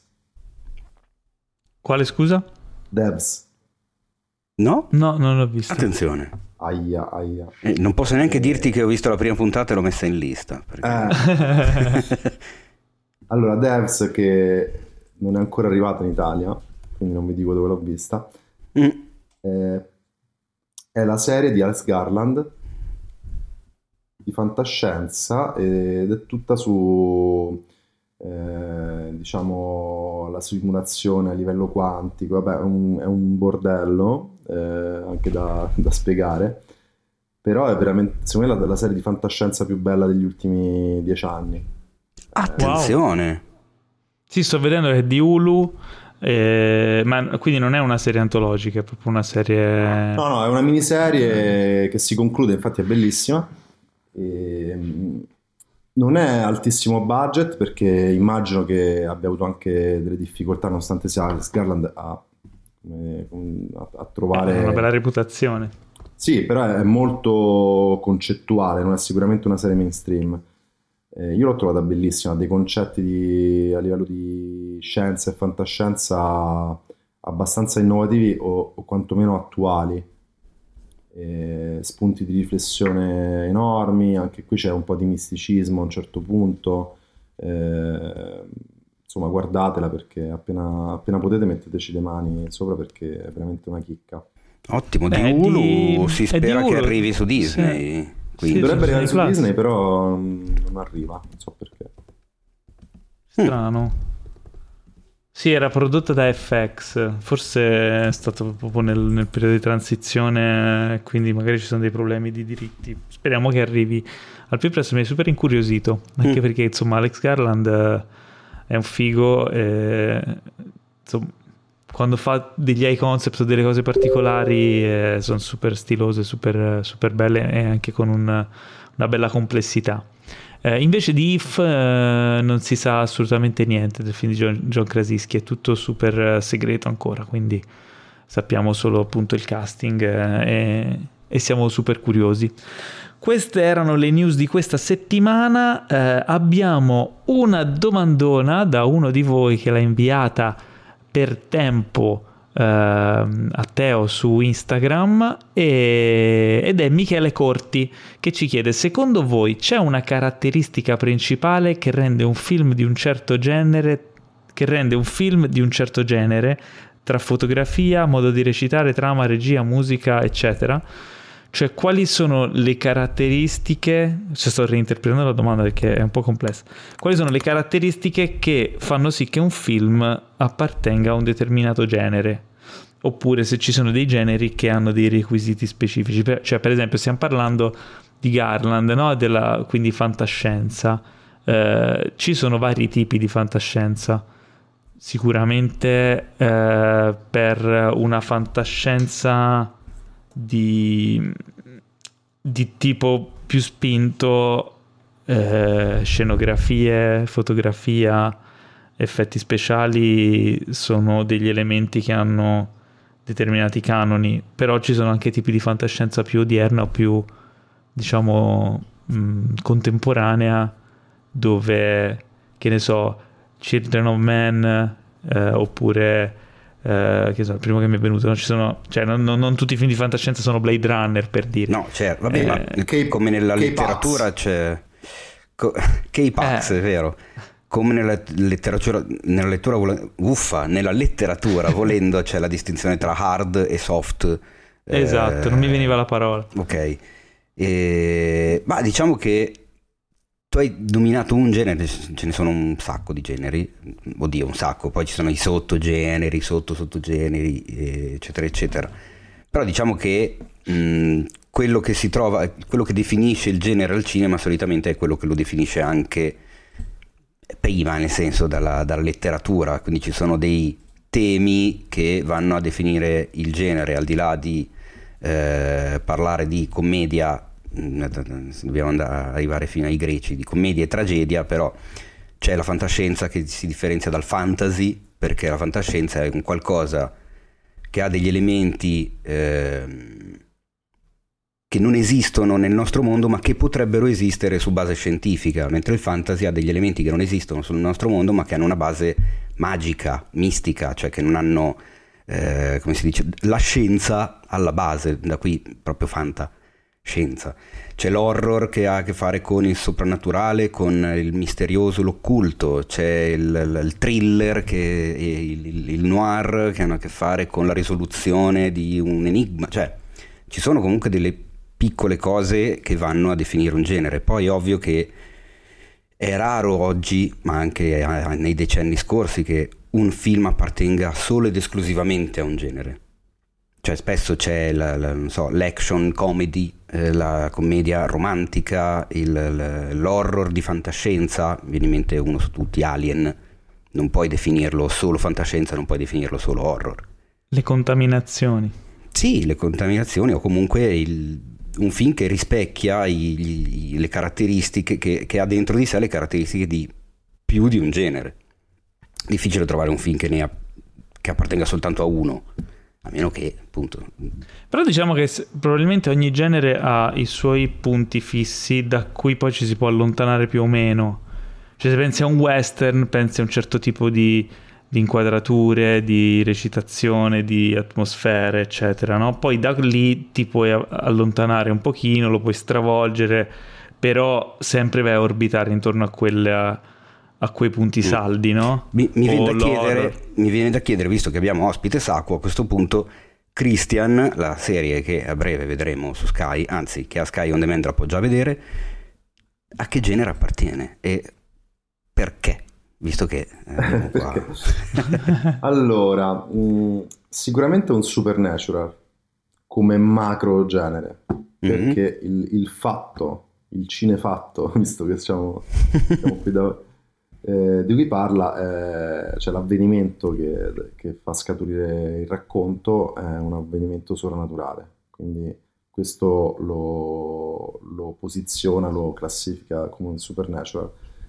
Poi, come dicevate voi, è stato contaminato, imbastardito da... c'è molta comedy, c'è molta ironia e autoironia, che secondo me è un po' il, la chiave anche della lettura della serie. Eh, io penso che sarà uno dei, dei, dei, lati più apprezzati, questa ironia che pervade eh, i personaggi e il mondo costantemente. Eh, c'è un po' di western anche lì, mm, ci sono dei duelli, delle sfide, delle, delle, delle rivaltà molto forti, come anche trovi nei film come eh, grandi colossal in costume. Eh, ma, guarda, le contam- le, queste sono le principali, poi le contaminazioni sono tante e come dicevate voi prima, ormai è impossibile fare un film di un solo genere.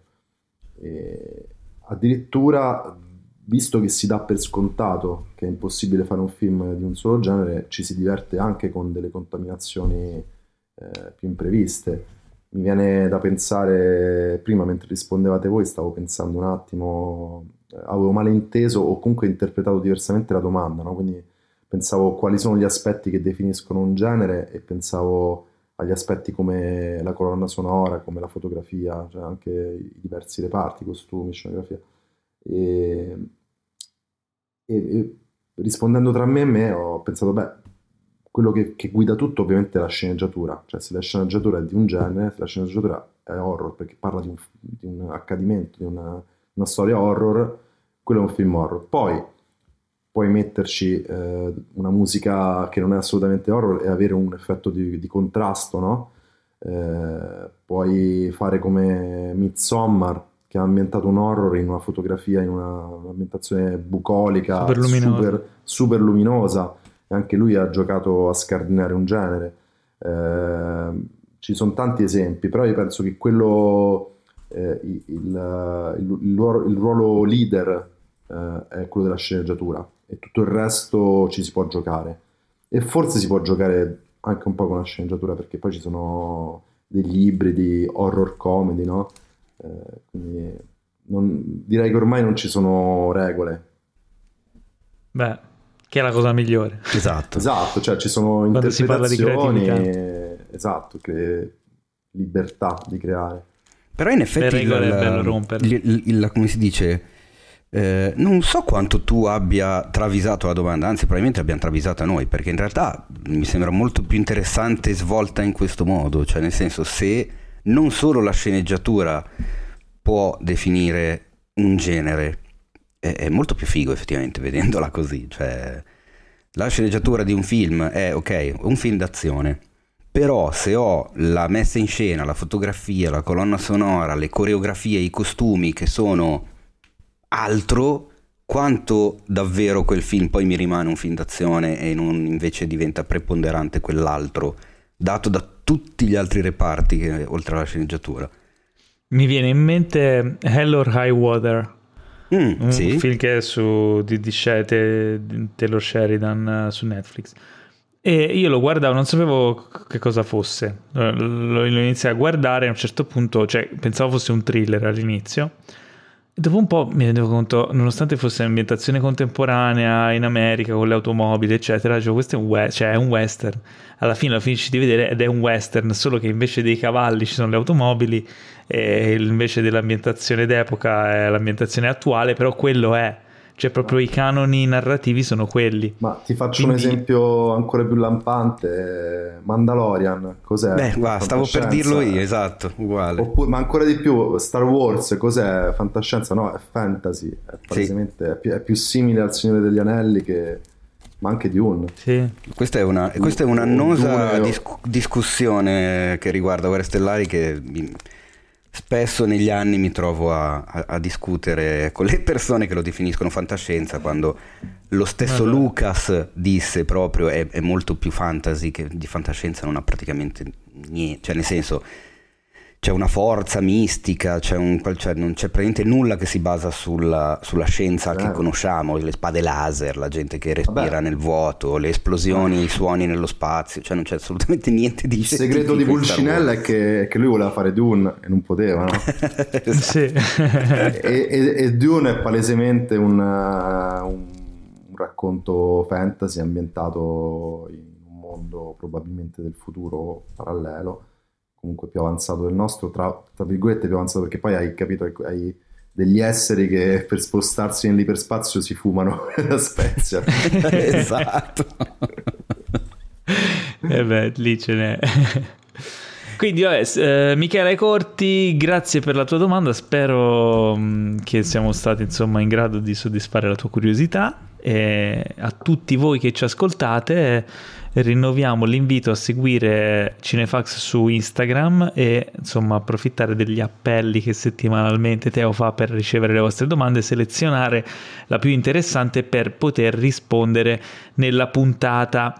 Eh, e adesso parliamo finalmente dei trailer di questa settimana e apriamo finalmente con le immagini attesissime da anni dell'ennesima versione di Pinocchio. Però perché attesissima? Perché questa volta si tratta di stop motion e si tratta di Guillermo del Toro. Finalmente sono uscite le prime immagini del Guillermo del Toro Spinocchio. Eh, sappiamo che ehm, vabbè, la, la, la, voce che sentiamo è quella di Juan McGregor, il personaggio che vediamo è il grillo parlante, anche se all'inizio mi stava inquietando perché sembrava più tipo una mantide religiosa, non lo so, una roba, una roba abbastanza brutta. inquietante, una roba bruttissima. Ehm, c'è questo piccolo monologo del, del, fatto che insomma il grillo parlante rappresenta la coscienza di Pinocchio, quindi il, il suo cuore eh, e, mm, che beh, noi conosci- tutti conoscono benissimo questa storia perché Pinocchio, tra l'altro, è uno dei libri più venduti nel mondo e tradotti in più lingue.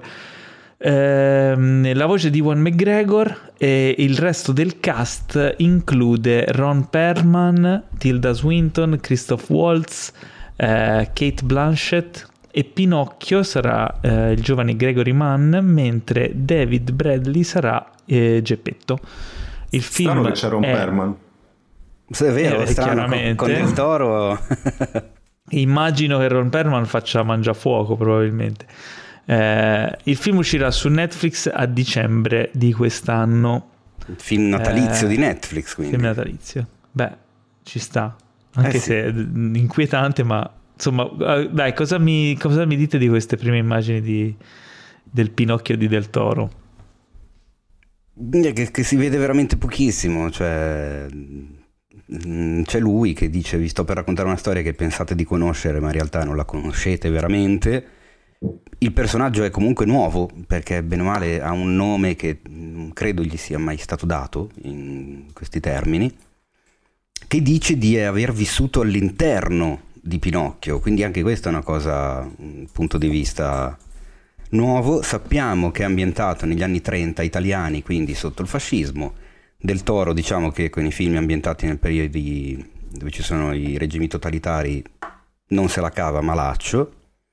E beh, la curiosità è tanta, nonostante sia partito questo Pinocchio Cinematic Universe, visto che dopo quello di Garrone arriva questo, poi sappiamo che è in produzione quello Disney con Tom Hanks di, di Zemeckis non si sa ancora perché ancora è in produzione ma non hanno ancora fermato tutto. Secondo me non lo faranno più.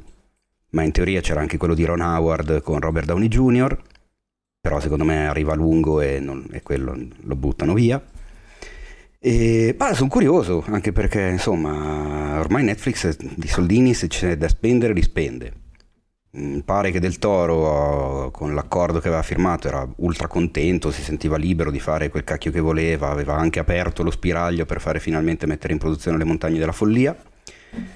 Boh, vediamo, manca ancora un sacco di tempo, abbiamo visto pochissimo, quindi non so che cosa cioè non è cambiato molto rispetto a prima del teaser, ecco, se posso dire. Beh, però insomma ci sono delle cose che secondo me vengono fuori bene. Uno che è molto dark, e due che, cioè almeno come estetica, e due che c'è una pesante rivisitazione della, della storia a quanto pare, quindi Sì, erano cose che un po' si sapevano, però stiamo vedendo magari fino a che punto può arrivare questa distanza dall'opera originale, che secondo me è cosa buona perché appunto, come hai detto, ci sono un'infinità di film che stanno uscendo magari più uh, fedeli, tanto vale vedere una roba dove Del Toro si, se n'è andato per la sua strada, almeno vediamo qualcosa di diverso. Uh, Roberto, tu cosa ne pensi?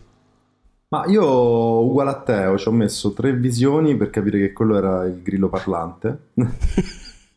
che sembrava una blatta. So. Sì, perché poi è blu scuro, quindi boh. Non lo so. E, e, poi anche io sono stato colpito dal fatto che dice ho vissuto nel cuore di Pinocchio per anni, no? Eh, era così mm. l'originale? Un, cioè, sì, una cosa del genere. No. no. ma dico nel, nel No, no, nell'originale no. Eh no. no. No, no, lui è nella casa di, di Geppetto, appare, inizia a parlare, però fondamentalmente è come... Cioè, rappresenta la coscienza, la voce della coscienza, no? Quindi è tutto un simbolismo, lui cerca di schiacciarlo, ce lo ammazza, eh, ma non, eh, non, è effettivamente mm. nel no, legno... No. Qui invece la, la, la, rende molto più materiale, come, cioè non è più una, una metafora, ma dice fisicamente. Sì, mi dà l'idea che lui se ne sia proprio andato me... nella, nella sua, per la sua strada. Forse sta lì proprio nel trailer, cioè quel posto da dove parla, non so. Boh. E... Sì può essere, ho visto, adesso non mi ricordo, però mi ha colpito poi eh, la qualità dello stop motion. No, Assolutamente, sì, no, non sembra stop motion, ecco, cioè sembra CGI praticamente. Esatto, mm. esatto, ho dovuto controllare perché pensavo fosse CGI. Mm. Mm.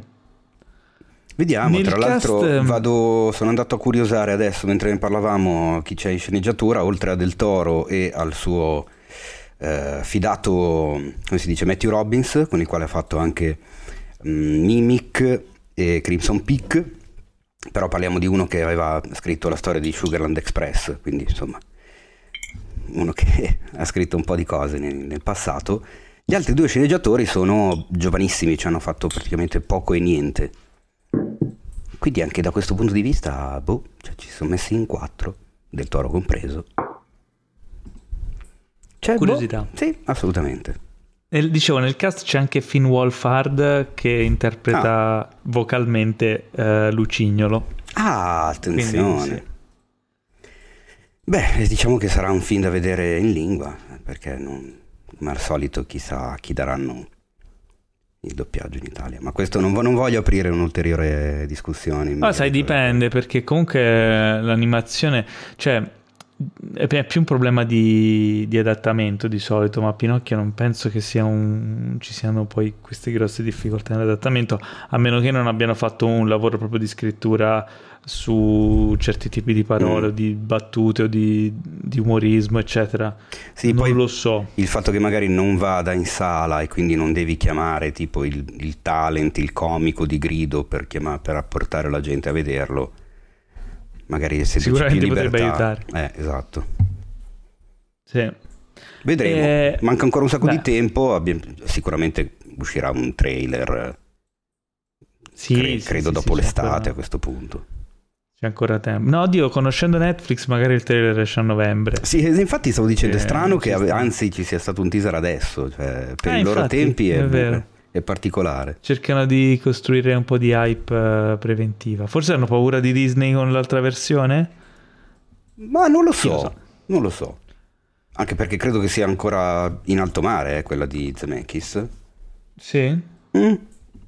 Non lo so, non lo adesso so. guarda, te lo dico mentre parliamo e così okay. ti, ti, interromperò mentre dirai la prossima. Ok, tu, tu cerca riguardo, intanto io rimango sempre su Netflix, ma parliamo di Murderville che è una serie eh, che uscirà il, set, il, 3 febbraio su Netflix. Eh, è una serie particolare perché è una sorta di esperimento. Uh, c'è una narrazione in stile eh, come si chiama? Il murder mystery, no? Quindi c'è l'investigatore, c'è un omicidio, chi è stato, però tutta l'azione viene improvvisata in stile improvvisazione teatrale con tutta una serie di, di attori, guest star eccetera, molto di, insomma, bravi. Eh, il protagonista di tutti gli episodi è Will Arnett, che ricorderete come voce di Bojack Horseman e di Lego Batman, e mh, mm, tra gli ospiti ci sono un sacco di, di, di, di volti noti.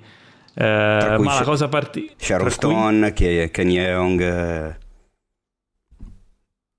Sì, c'è, c'è, aspetta, ora te, te, li dico che ci sono un botto. Um, ci sono Conan O'Brien, mitico, che appare così. C'è Sharon Stone, come hai detto, c'è Kumail Nanjani. Mm.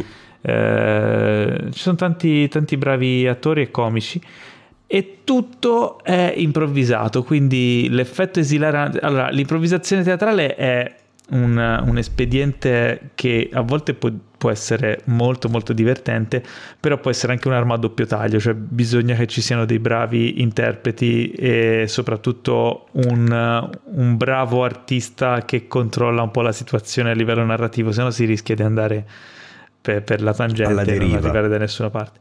Uh, però dal trailer sembra promettente. Chiaramente è un esperimento, quindi potrebbe venire fuori una bomba come potrebbe venire fuori una roba inguardabile. Uh, lo scopriremo il 3 febbraio. Uh, Roberto, qual è il tuo punto di vista da regista sull'improvvisazione degli attori? Beh, uh, se l'attore è bravo.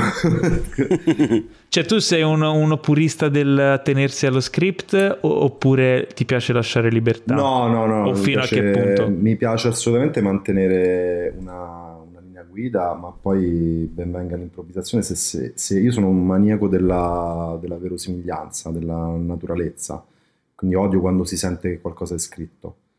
E, e quindi se l'attore è in grado eh, di eh, rendere, come dire, naturale le parole che sono scritte eh, senza intervenire, ben venga, se no ha tutta la libertà di improvvisare, ovviamente mantenendo il senso di quello che sta dicendo.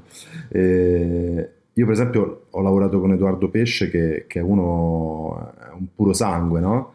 In Christian, il protagonista. E, ed è un attore che, che improvvisa molto, che però ha una grande intelligenza e, e riesce a, a, improvvisare al momento giusto, nella dose giusta e, e, ti regala sempre qualcosa in più, arricchisce molto il personaggio di, di piccoli dettagli a cui eh, in sceneggiatura eh, non, non, vai nemmeno a pensare, a immaginare. Eh, certo. Lui ecco, lavorare con lui mi ha fatto capire quanto sia importante eh, se l'attore eh, è nelle corde giuste lasciare spazio a quella che è l'interpretazione o l'improvvisazione.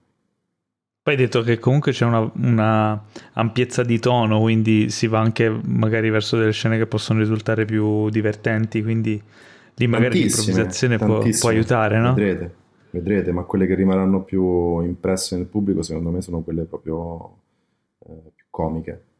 Ci sono degli scambi esilaranti, eh, tra l'altro tra lui e Antonio Bannò che fa il figlio del boss e, e quello che, che insomma, va, va, più spesso in giro con Christian.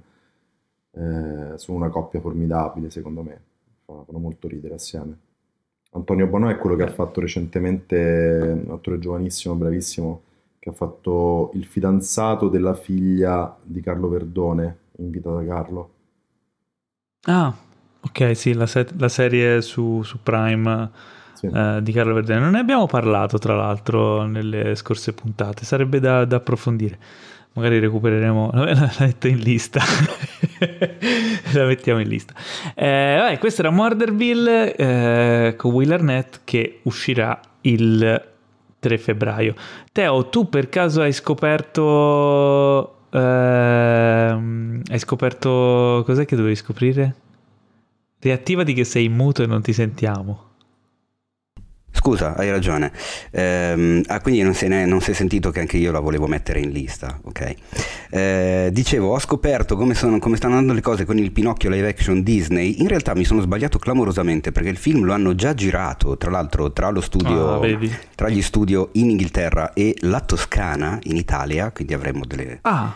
dei fantastici esterni girati in Toscana e lo hanno girato tra marzo e aprile del 2021, quindi il film è in piena post-produzione ed è prevista l'uscita per il 2022 su Disney e quindi a questo punto mi sa che se, arri- se non arriva a dicembre, se non arriva a dicembre, arriva prima di dicembre, quindi sì.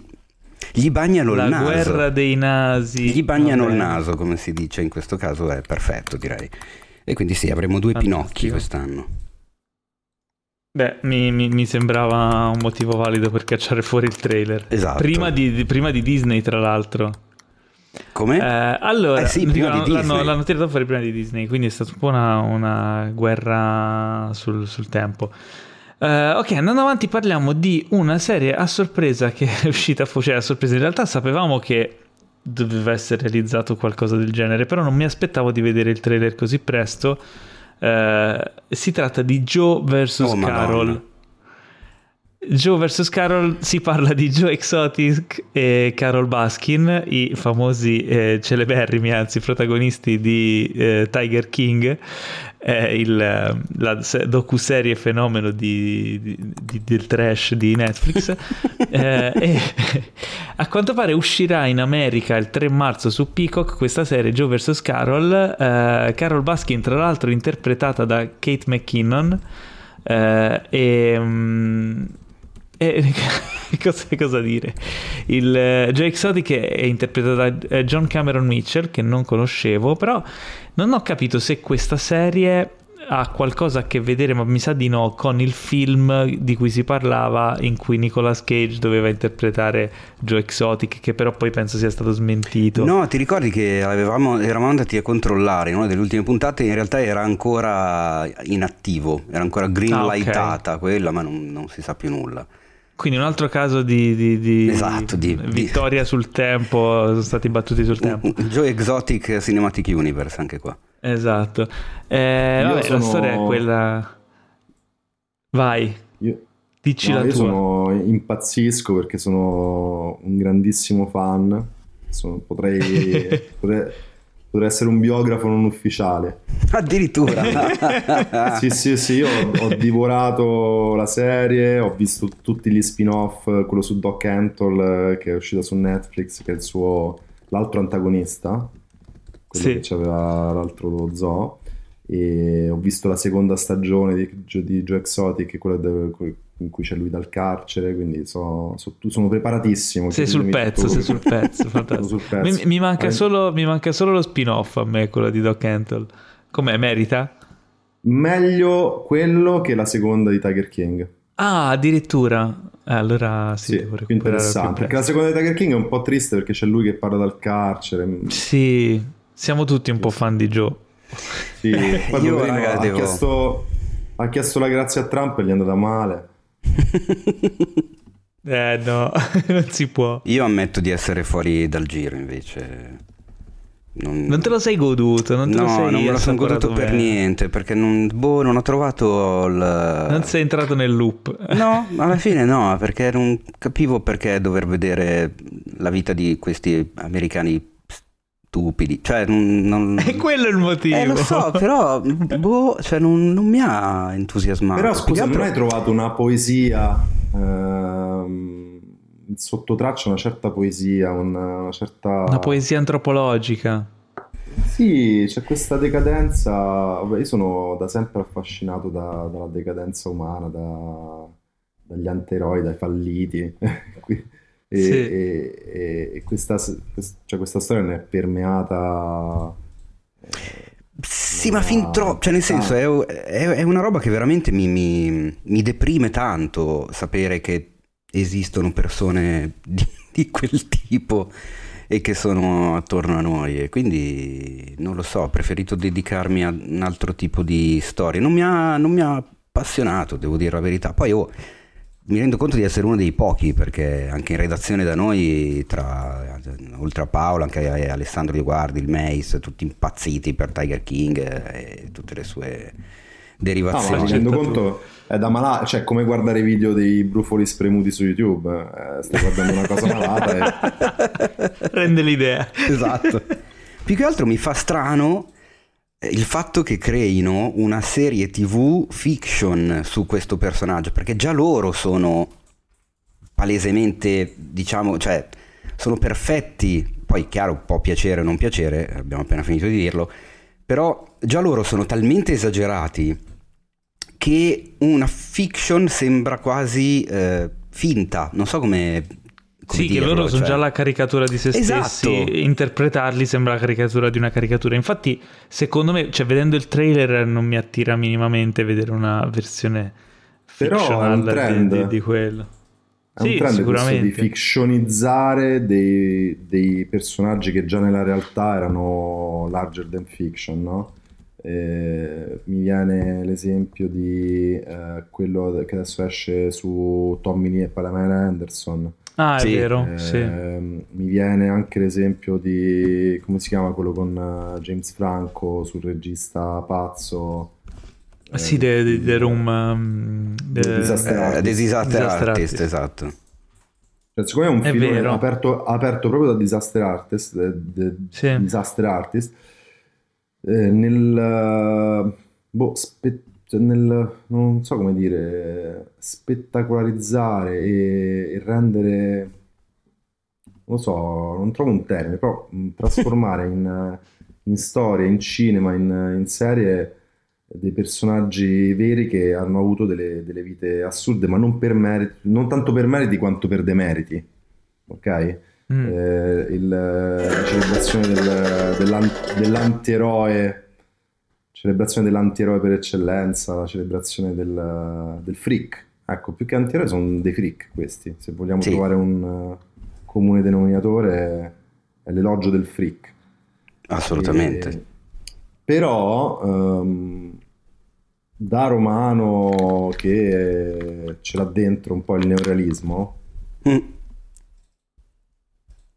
trovi del, della poesia che, che, che, è difficile trovare poi nel nel mondo della, della, fiction, cioè in queste storie reali, in, in, Tiger King, quando lui parla, per esempio nella, nella, seconda stagione si parla molto del suo passato, de, del fatto che lui non poteva esprimere la sua omosessualità, che è stato sposato con una donna per anni, sì. eh, gli abusi subiti, era un poliziotto, quindi immaginate.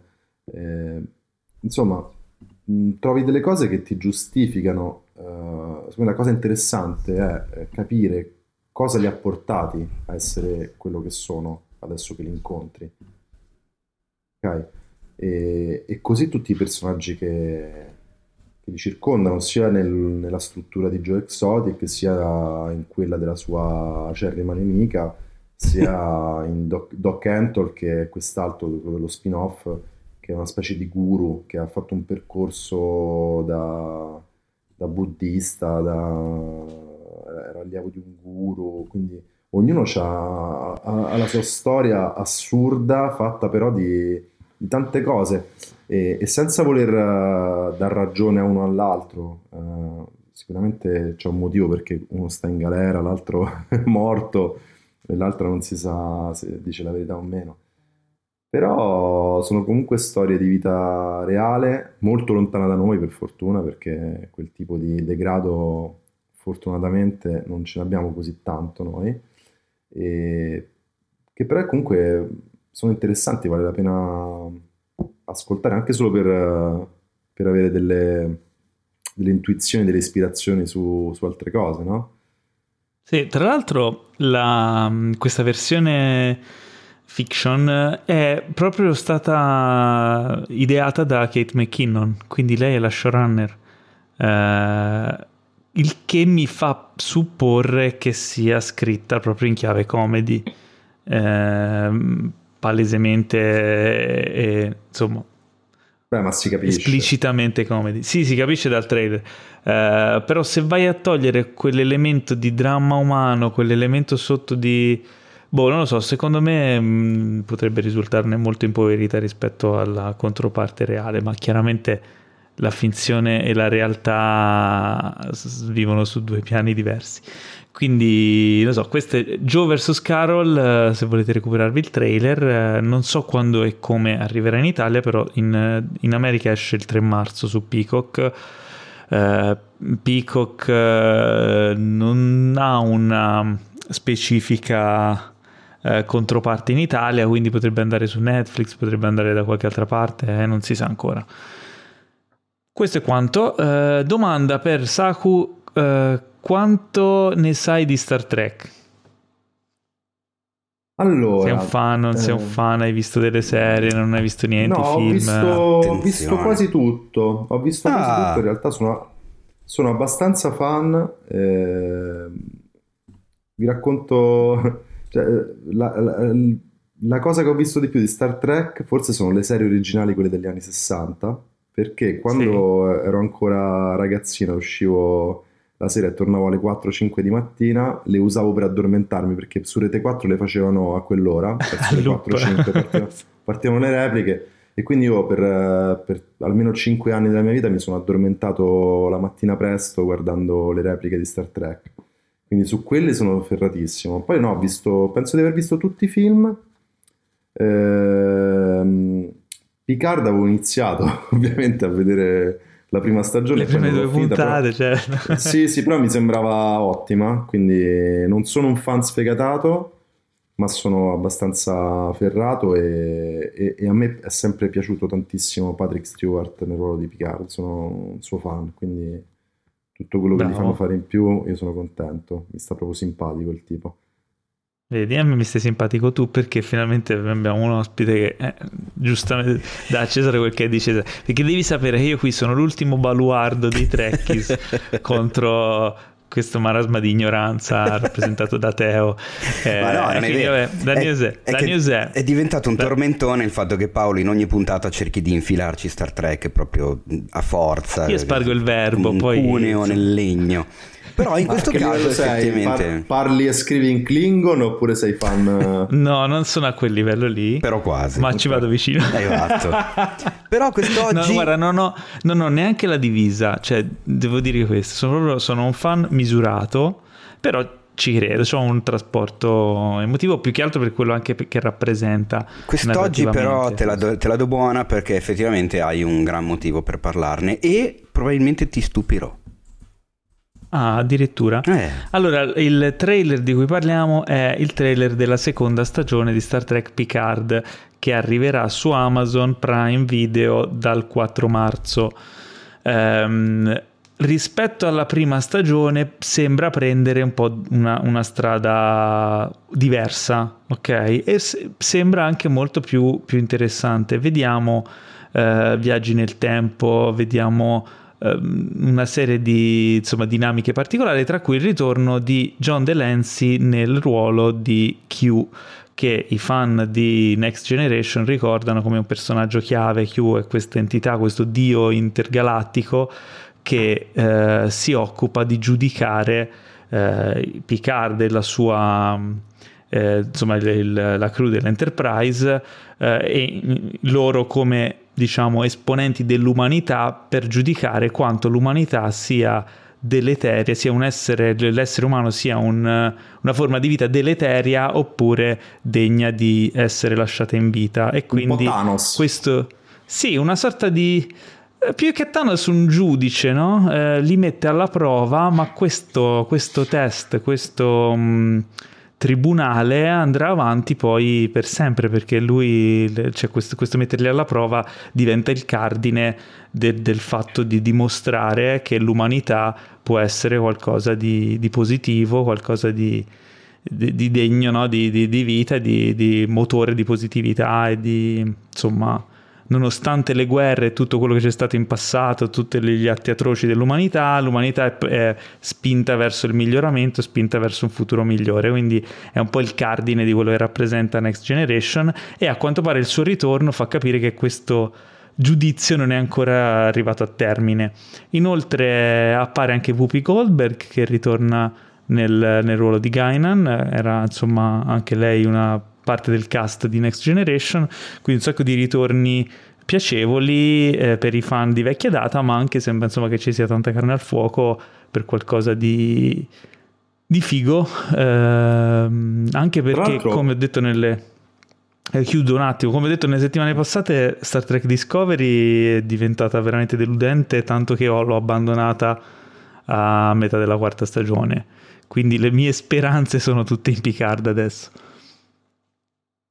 No, dicevo, correggimi se sbaglio, ma eh, non c'era già un film di quelli di qualche anno fa? Cioè ti parlo di più o meno vent'anni fa, quella serie di film lì, film cinema di Star Trek, in cui li, eh, li trovavi nel nostro mondo, nel nostro presente, come succede in questo?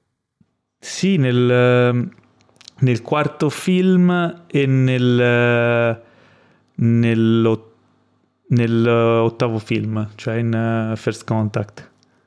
Sì, beh, il topos di loro che ritornano, cioè che vanno indietro nel tempo per arrivare nel nostro presente è stato usato più volte anche nella serie perché chiaramente offre delle, delle semplificazioni produttive, produttive, notevoli, quindi è un espediente che in Star Trek si è usato un sacco di volte, anzi proprio per quello dà un sapore un po' anche ai fan di, di un legame anche col passato. Solo che guarda caso adesso vanno nel 2020 e negli anni eh, 80 andavano negli anni 80 chiaramente.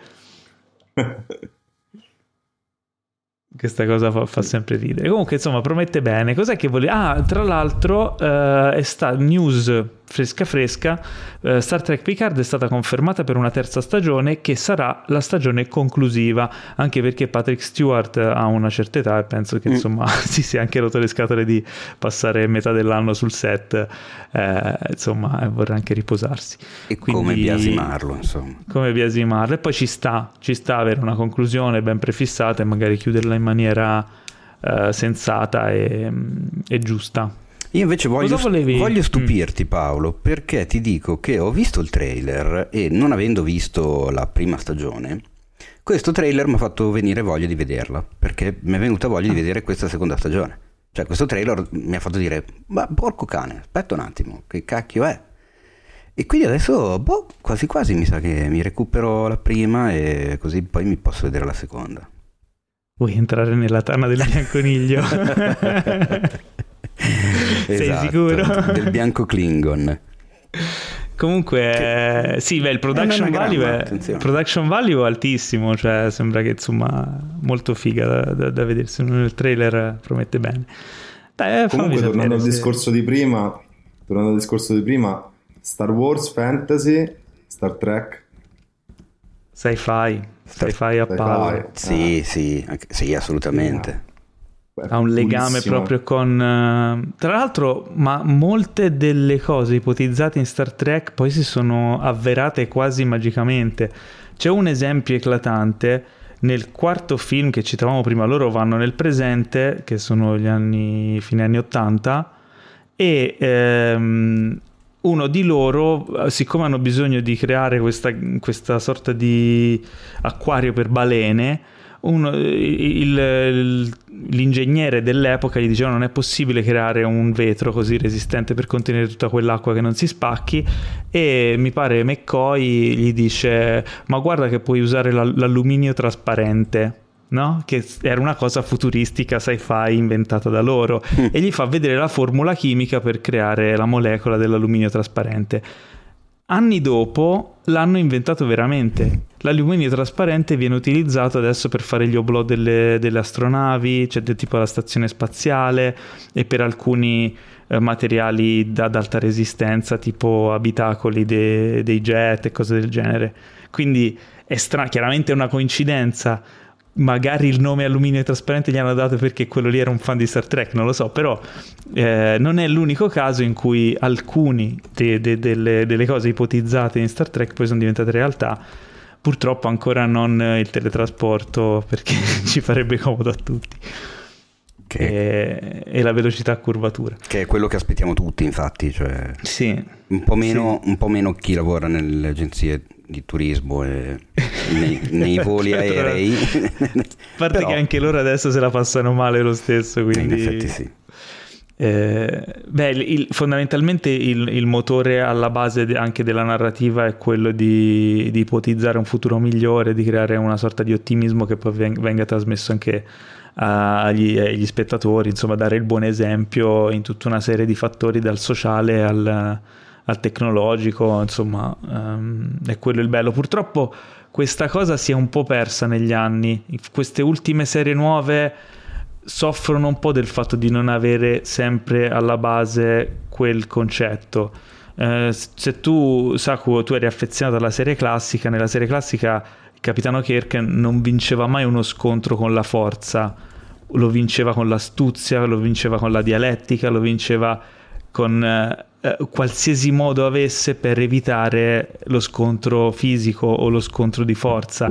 Doveva essere proprio messo alle strette ed era rarissimo che, che ricorresse proprio a, alla forza come, come contromisura primaria. No? C'erano sì le scazzottate, le sparatorie, però quando si trovava di fronte a un problema grande o a un conflitto cercava sempre di trovare l'idea sì. e, alla, e, di solito alla fine vinceva sempre grazie a quella. Purtroppo nelle ultime serie, vedi Discovery, si punta di più sull'action o anche negli ultimi film che sulla, sulla, scrittura, sull'idea, sul dare l'esempio di che cos'è che rende la razza umana no, evoluta. Questa cosa si è spostata nella realtà con William Shatner che è andato re- effettivamente in orbita. Eh sì. Eh, quindi... Vero. Ma quello è un altro Io sto ancora aspettando Shatner in Space, che è il documentario che ha fatto appunto Amazon perché l'ha mandato Jeff Bezos nello spazio, però che in America è uscito su Prime Video e da noi no. Non ho capito come mai, non ho capito quando uscirà. Ah, ma dai, eh, ok. Sì, vabbè, comunque questo era. Vabbè, aspett- ti aspettiamo al varco, Teo. eh, ultimo trailer per chiudere: si tratta di We Need to Talk About Cosby. Eh. Abbiamo bisogno di parlare di Cosby, Bill Cosby. Eh, è una serie documentaristica eh, che in America va su Showtime eh, dal 30 gennaio. Non si sa ancora se, quando e dove arriverà in Italia. Spero che arrivi perché mi sembra molto importante. Eh, Bill Cosby. Tutti ce lo ricordiamo per i Robinson, eh, insomma, nei ruoli comici in cui insomma, ha, ha, ha segnato una generazione, è stato un grande, amatissimo interprete, amatissimo eh, attore comico americano, purtroppo finito nel ciclone delle, insomma, di accuse gravissime ed è finito in galera per la sua condotta eh, più che deprecabile in quanto, beh, se, se, non sapete, se non avete saputo le notizie di cronaca degli ultimi anni, aveva eh, più volte invitato delle, delle, donne in casa drogate e, e, stuprate, insomma c'è stato tutto un, un casino dietro questa cosa incredibile, ma non è questo di cui parliamo.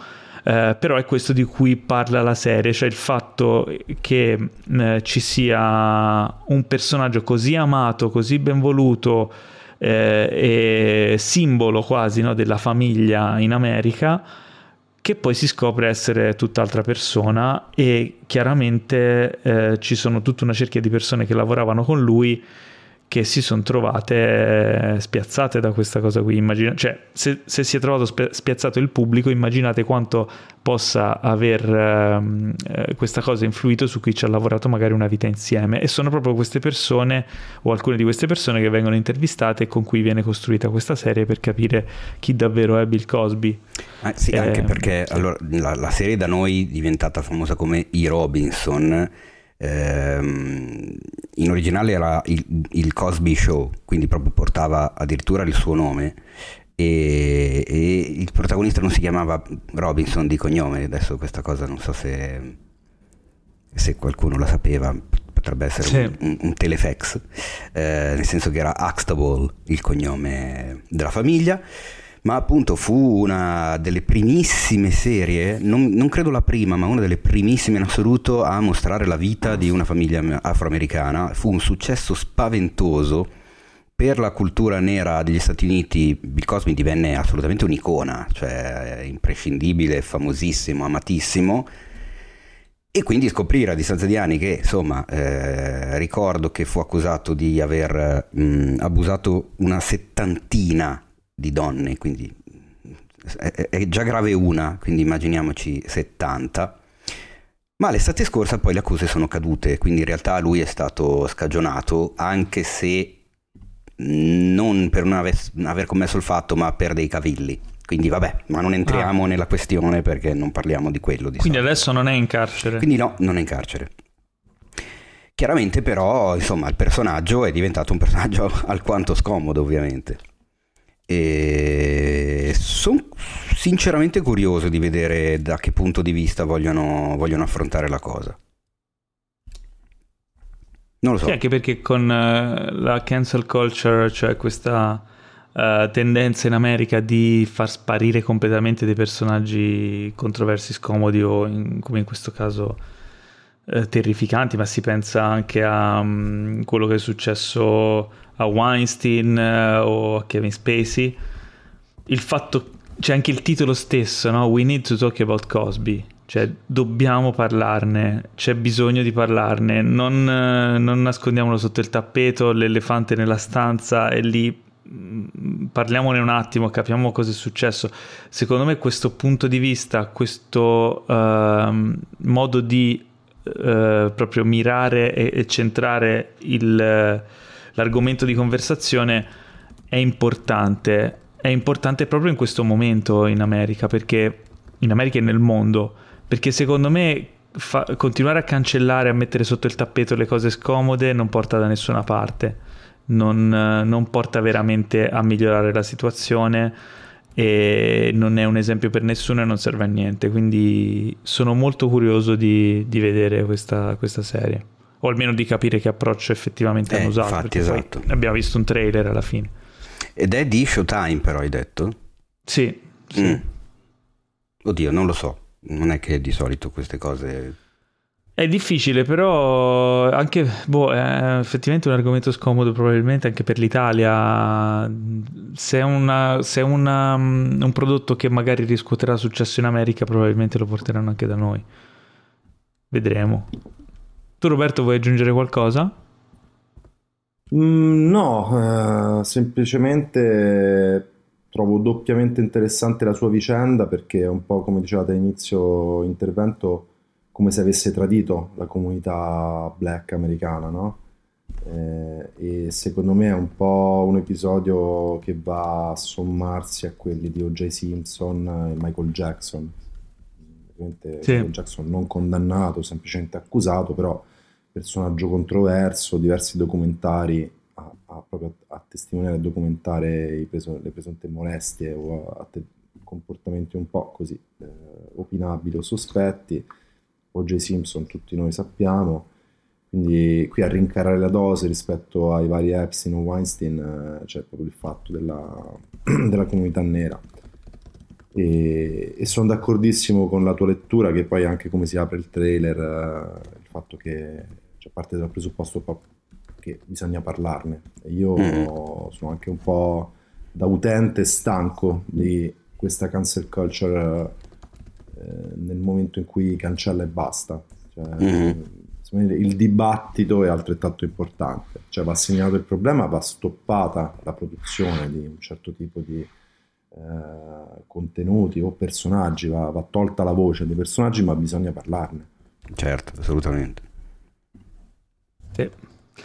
E con questo concludiamo la nostra rassegna dei trailer di questa settimana ed è il momento di salutarti Roberto, grazie mille per essere stato con noi eh, questa puntata, ci ha, fatto, ci ha fatto un sacco piacere e auguriamo tanta fortuna a Christian che è su Sky, quindi vi invitiamo tutti a guardare la serie eh, e insomma speriamo anche di, di, di ritrovarti presto. Dove ti possono seguire? Su Instagram ci sei? Su Instagram Come... più che altro, eh, Facebook ormai lo apro ogni sei mesi. Eh, Instagram è un po' strano, eh, Saker so. con, la, con la K, quindi S-A-K-E-R underscore torte. Saker torte e... che piace a tutti. Sì, esatto, però invece che CH è con la K. Con la K, con la K. E basta. Questo, questo, è l'unico posto dove potete seguirmi, oltre che per strada. Sì. Però lì può essere un problema. esatto, poi finite, finite, in un documentario Netflix. Esatto, e, infatti. Grazie. E speriamo grazie di riaverti davvero. con noi presto allora. Mi sono divertito parecchio, grazie per la compagnia e per... eh, Grazie mille, grazie Meno mille. male. In bocca al lupo per la, per la quarantena, per il il lupo. finale. E, sa- e salutaci la gatta che abbiamo visto quando- prima di iniziare a registrare. Che poi però ha fatto la brava, hai visto? Eri No, preoccupato. no, guarda, che- sta, eh? sta qui che salito. dorme adesso. Mm. Ah, Ah, ok, vedi? ma che carina. Lei può. Ok, perfetto, fantastica. Ok, quindi è il momento delle recensioni. Eh? Due recensioni a cura di Teo Yusufian. In, in realtà una recensione è una first impression. È vero, è vero. Ti mettiamo Eh. i puntini sulle I di Bravo. impression. E di, e di. Quindi, da dove vuoi cominciare? Cominciamo dalla first impression, Co- perché ah, ne così. abbiamo parlato, sì, ne abbiamo parlato settimana scorsa che abbiamo visto il trailer, se non sbaglio era la settimana scorsa. Eh, Archive 81 Yes. o Archive 81, Ma- eh, questa Perché? serie thriller horror eh, a cura di James Wan su Netflix che tu, di cui tu hai visto i primi episodi perché come dicevamo prima era nella tua lista quindi hai visto i primi episodi non si sa se Esatta- continuerai Esattamente. eh, e ci dici di che si tratta, cosa, cosa aspettarsi. Allora, innanzitutto ti posso dire che continuerò. Ah, Perché la first impression è positiva. Ti ricordi Quindi hai quando... passato il test di Saku. Esattamente, il Saku test. Eh, ti ricordi quando con Marco Manetti si diceva cacchio è strano però la- l'horror in forma serie televisiva funziona poco perché viene a noia subito eccetera. Ecco, diciamo che forse qua ce la si fa. Poi, Mm. chiaro, si tratta di first impression, magari ne riparleremo quando, quando sarà conclusa. Ehm, in due parole, la storia vede protagonista questo quest'uomo che fa il restauratore, che lavora per il Museo dell'Immagine in Movimento di New York e si occupa di restaurare le pellicole, i nastri digitali, VHS, mm, 16 mm. Eh, la, la prima puntata è affascinante se siete intrippati per la pellicola in quanto pellicola, perché lo, lo vedi alle prese con questa pizza, con la pulisce, la sistema, cioè è figa quella cosa lì che viene ingaggiato da questa azienda misteriosa per ripulire dei nastri eh, di una nastri VHS, anzi neanche VHS, super VHS, cioè, insomma quelli delle videocamere amatoriali di metà anni 90 che sono andati distrutti in un incendio, l'incendio di un palazzo. Nastri ripresi da una ragazza che stava preparando un, uno studio su quel, una tesi su, su quel palazzo particolare di New York distrutto da un incendio. Ok. Ehm, Ma quindi si sono bruciati questi nastri? Sì, sono bruciati, sono da recuperare, sono malmessi, sono da... da... L'incubo come fai a recuperare dei nastri? Sono di plastica quei nastri lì, se si fondono si attaccano l'uno con l'altro, poi sono Eh, magnetici. Eh, sì, è impossibile. Infatti, eh, è un po' quello che ho pensato io all'inizio, però ho detto vabbè dai, Era lì che ti aveva incuriosito, perché La- a me mi ha incuriosito questa cosa qua. lasciamogliela correre. Come gli lasci correre il fatto che comunque lui si trova un'offerta di denaro ultra sostanziosa da questo uomo misterioso, di un'azienda misteriosa della quale lui cerca informazioni su internet e non ne trova e deve recuperare questi nastri andati bruciati in un incendio, ma deve farlo per forza nella loro sede che è in mezzo ai boschi, in un posto dove non c'è internet e il cellulare prende male Mm, e, e- e viene tirato in mezzo da una cosa strana che vede in una foto di questi, di questi nastri, che lo riguarda personalmente. Cioè ci sono tutti gli ingredienti per dire no grazie, ma Eh, giustamente è un horror e quindi lui accetta. quindi diciamo che la premessa è proprio classica. Ehm, Però cacchio se funziona. Cioè, tira veramente in mezzo. L'atmosfera è molto eh, creata bene. Il thriller, il noir, l'intrigo, c'è tutto. ehm, è una di quelle serie che vuoi vedere a tutti i costi per vedere cosa succede. Cioè, è una di quelle serie televisive che ti spingono assolutamente al famoso binge watching. Cioè, che se sei a casa appunto magari positivo in, in quarantena è una serie che mi sento di consigliare perché te la finisci praticamente in una giornata, cioè se hai tempo da buttare quanti via. episodi sono? Allora, la prima stagione, che è quella disponibile al momento, sono in tutto otto episodi, da un'oretta l'uno. Quindi, volendo, sai, uno o due giorni, sbam. Eh, protagonista Mamoudou Atie, ma c'è anche un bel Martin Donovan, che probabilmente vi ricorderete ultimamente per eh, quello degli spiegoni di Tenet. Sai che in ogni film sì. di Nolan c'è il personaggio degli spiegoni, ecco, lui è quello di Tenet. Lo spiegonatore. E, esatto, lo spiegonatore, che sarebbe, mm, come si chiama? Mm, c'è, un, c'è un, termine tecnico, tecnico, tra virgolette, Mr. Exposition si chiama ah, okay. negli Stati Uniti, questo tipo di personaggio che spiega le cose in un film o in una serie, ma non le sta spiegando agli altri personaggi, le sta spiegando allo spettatore. Ecco, eh, Nolan di solito fa largo uso del personaggio del Mr. Exposition. E, um, però è, è, è, figa, è interessante, ha un che di sovrannaturale eh, è praticamente impossibile, ma vi consiglio di provarci. Io purtroppo non ci sono riuscito di sfiga. Evitate di far caso al sottotitolo italiano Ok, non l'ho letto. Ecco, non leggerlo, fermati ad Archivio 81. No, Fai, perché io ho detto, ho Netflix impostato con, eh, in inglese. Ma sai che lo farò anch'io perché mi sono rotto le palle. Io quando ho visto poi la, la, il sottotitolo italiano ho detto, vabbè, ma siete degli stronzi.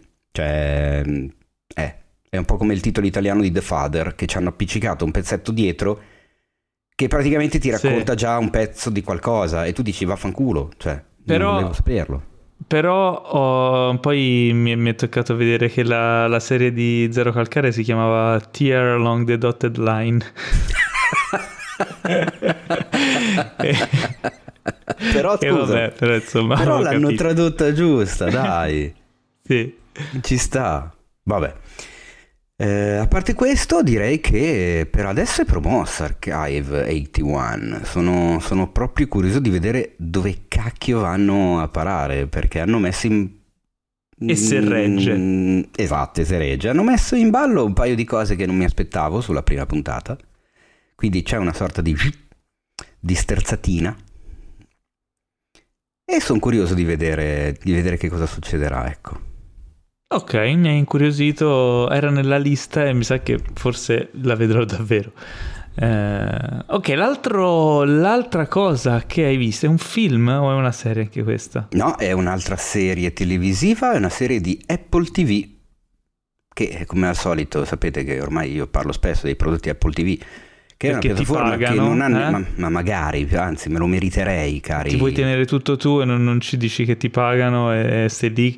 Come mai hai questo iPhone nuovo? Che, hai, hai il Mac nuovo? Infatti, magari, il, anzi mi servirebbe. L'Apple Watch? Non ho l'Apple Watch. Apple Glass? Non ho l'Apple Watch, ho eh. un telefono Android, quindi sono proprio... no, cioè, assolutamente no. C'ho giusto il Mac, ma ah, ormai scherzavo, scherzavo. E, no, noi no, no, non siamo... Quando, allora, quando, ci pagano ve lo diciamo, in questo caso no. e, ehm, si tratta di Swagger. Esatto, Swagger. Swagger.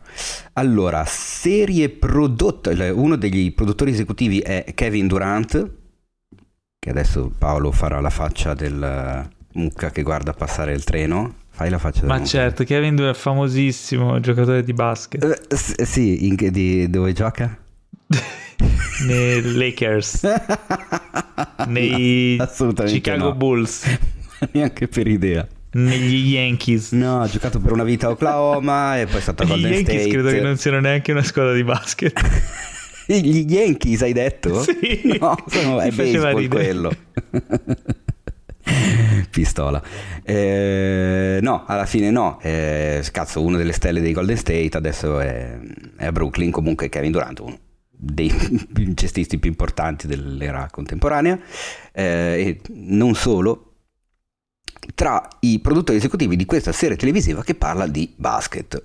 Come sappiamo lo sport al cinema o nelle serie tv è una delle cose più complicate da trasporre perché non è facile raccontarlo. Che cos'è fondamentalmente? Non parla però di NBA come uno potrebbe aspettarsi, ma parla del circuito DMV, ovvero eh, quei campionati che da noi si chiamano CSI, eh, i campionati cioè? che coinvolgono i ragazzini, quindi i ragazzini di 13 anni, circa 13-14 anni, quel circuito lì.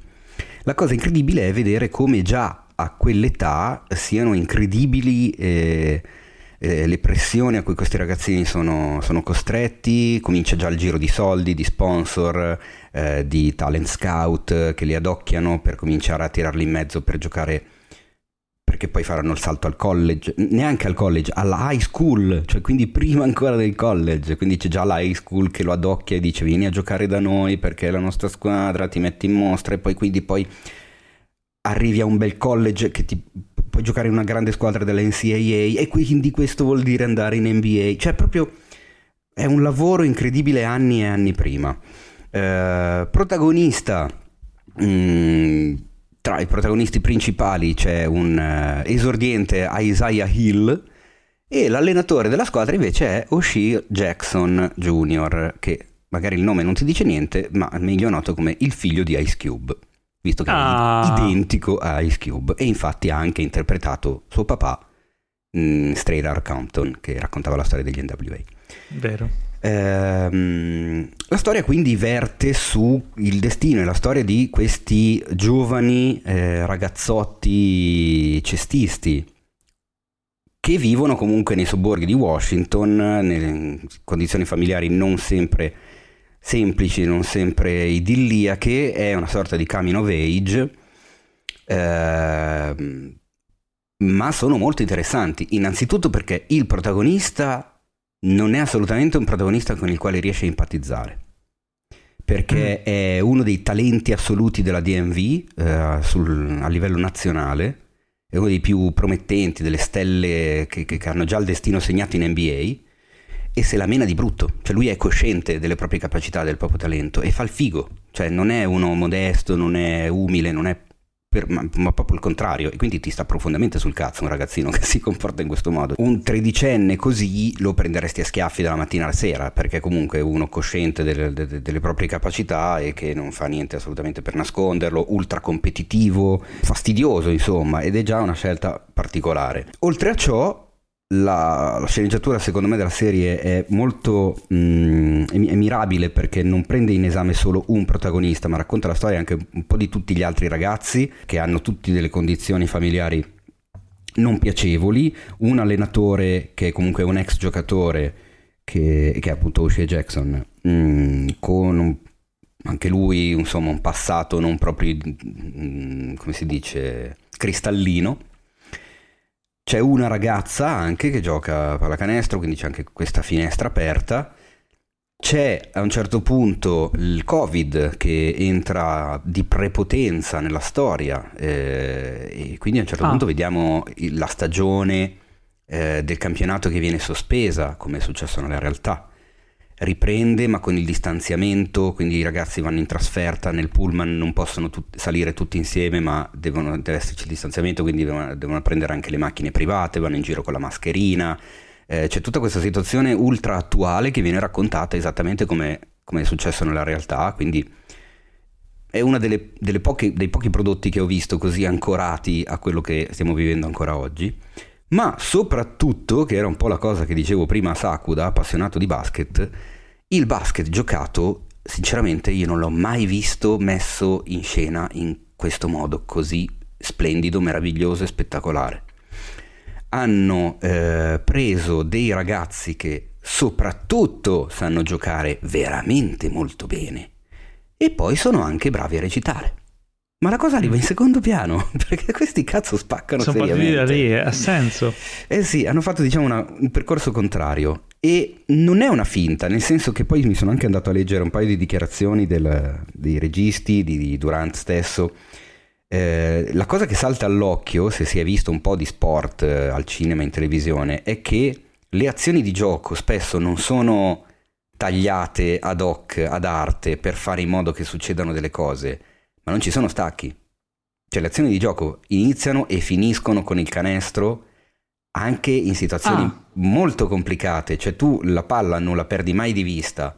Quando wow. vedi un ragazzino che prende, eh, dribbla, fa, passa, dai e vai, eh, eh, fanno i blocchi, escono dei blocchi, la scaricano fuori, tirano da tre e va dentro da tre senza toccare il ferro, lo vedi, non c'è lo stacco dopo che la palla lascia le mani sullo stretto del canestro con la palla che entra, che sono capaci tutti.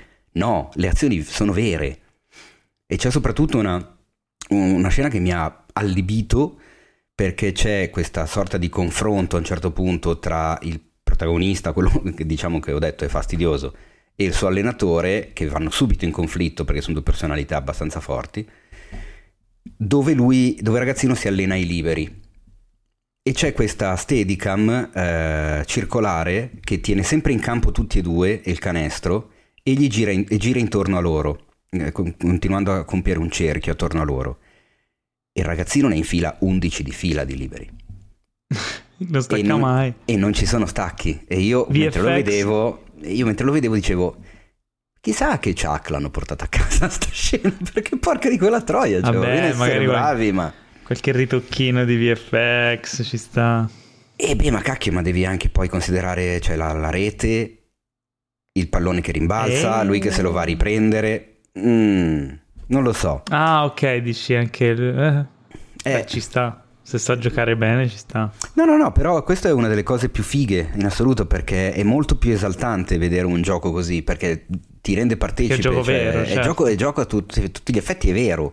La camera, la macchina da presa nel campo, sul parquet è un altro giocatore, cioè tu sei, sei lì, sei lì con loro, partecipi e soprattutto, altra cosa da applaudire, è che fin dall'inizio del loro percorso la squadra che noi seguiamo, diciamo di più, perché comunque seguiamo la squadra in cui va questo protagonista, eh, che a un certo punto è la Swagger, per quello che è il titolo della serie, non è sempre la più forte. Se lo è sulla carta, non vince tutte le partite. Eh, quando sta per vincere alla fine, magari invece quel canestro famoso all'ultimo secondo non entra.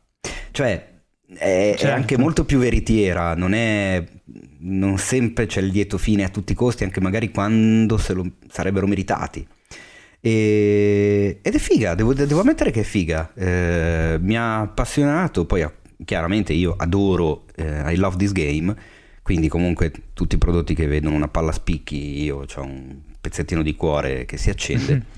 Però questa devo dire che effettivamente spacca, cioè è molto molto figa, è molto molto, eh, come si dice, mm, ghetto, nel senso che c'è comunque anche una cura sulla colonna sonora che è tutta all black, ci sono i ragazzini che comunque sono ragazzini di quell'età nel 2021-22, quindi hanno sempre il cellulare in mano, stanno a guardare quanti follower hanno su Instagram, eh, impazziscono per eh, se il giocatore famoso li segue su Instagram, si fanno i selfie, si mandano i messaggini a qualunque tipo di ora eh, del giorno e della notte, eh, rappano tra di loro, fanno... cioè c'è tutto quel mondo lì ed è veramente molto, molto ancorata alla realtà.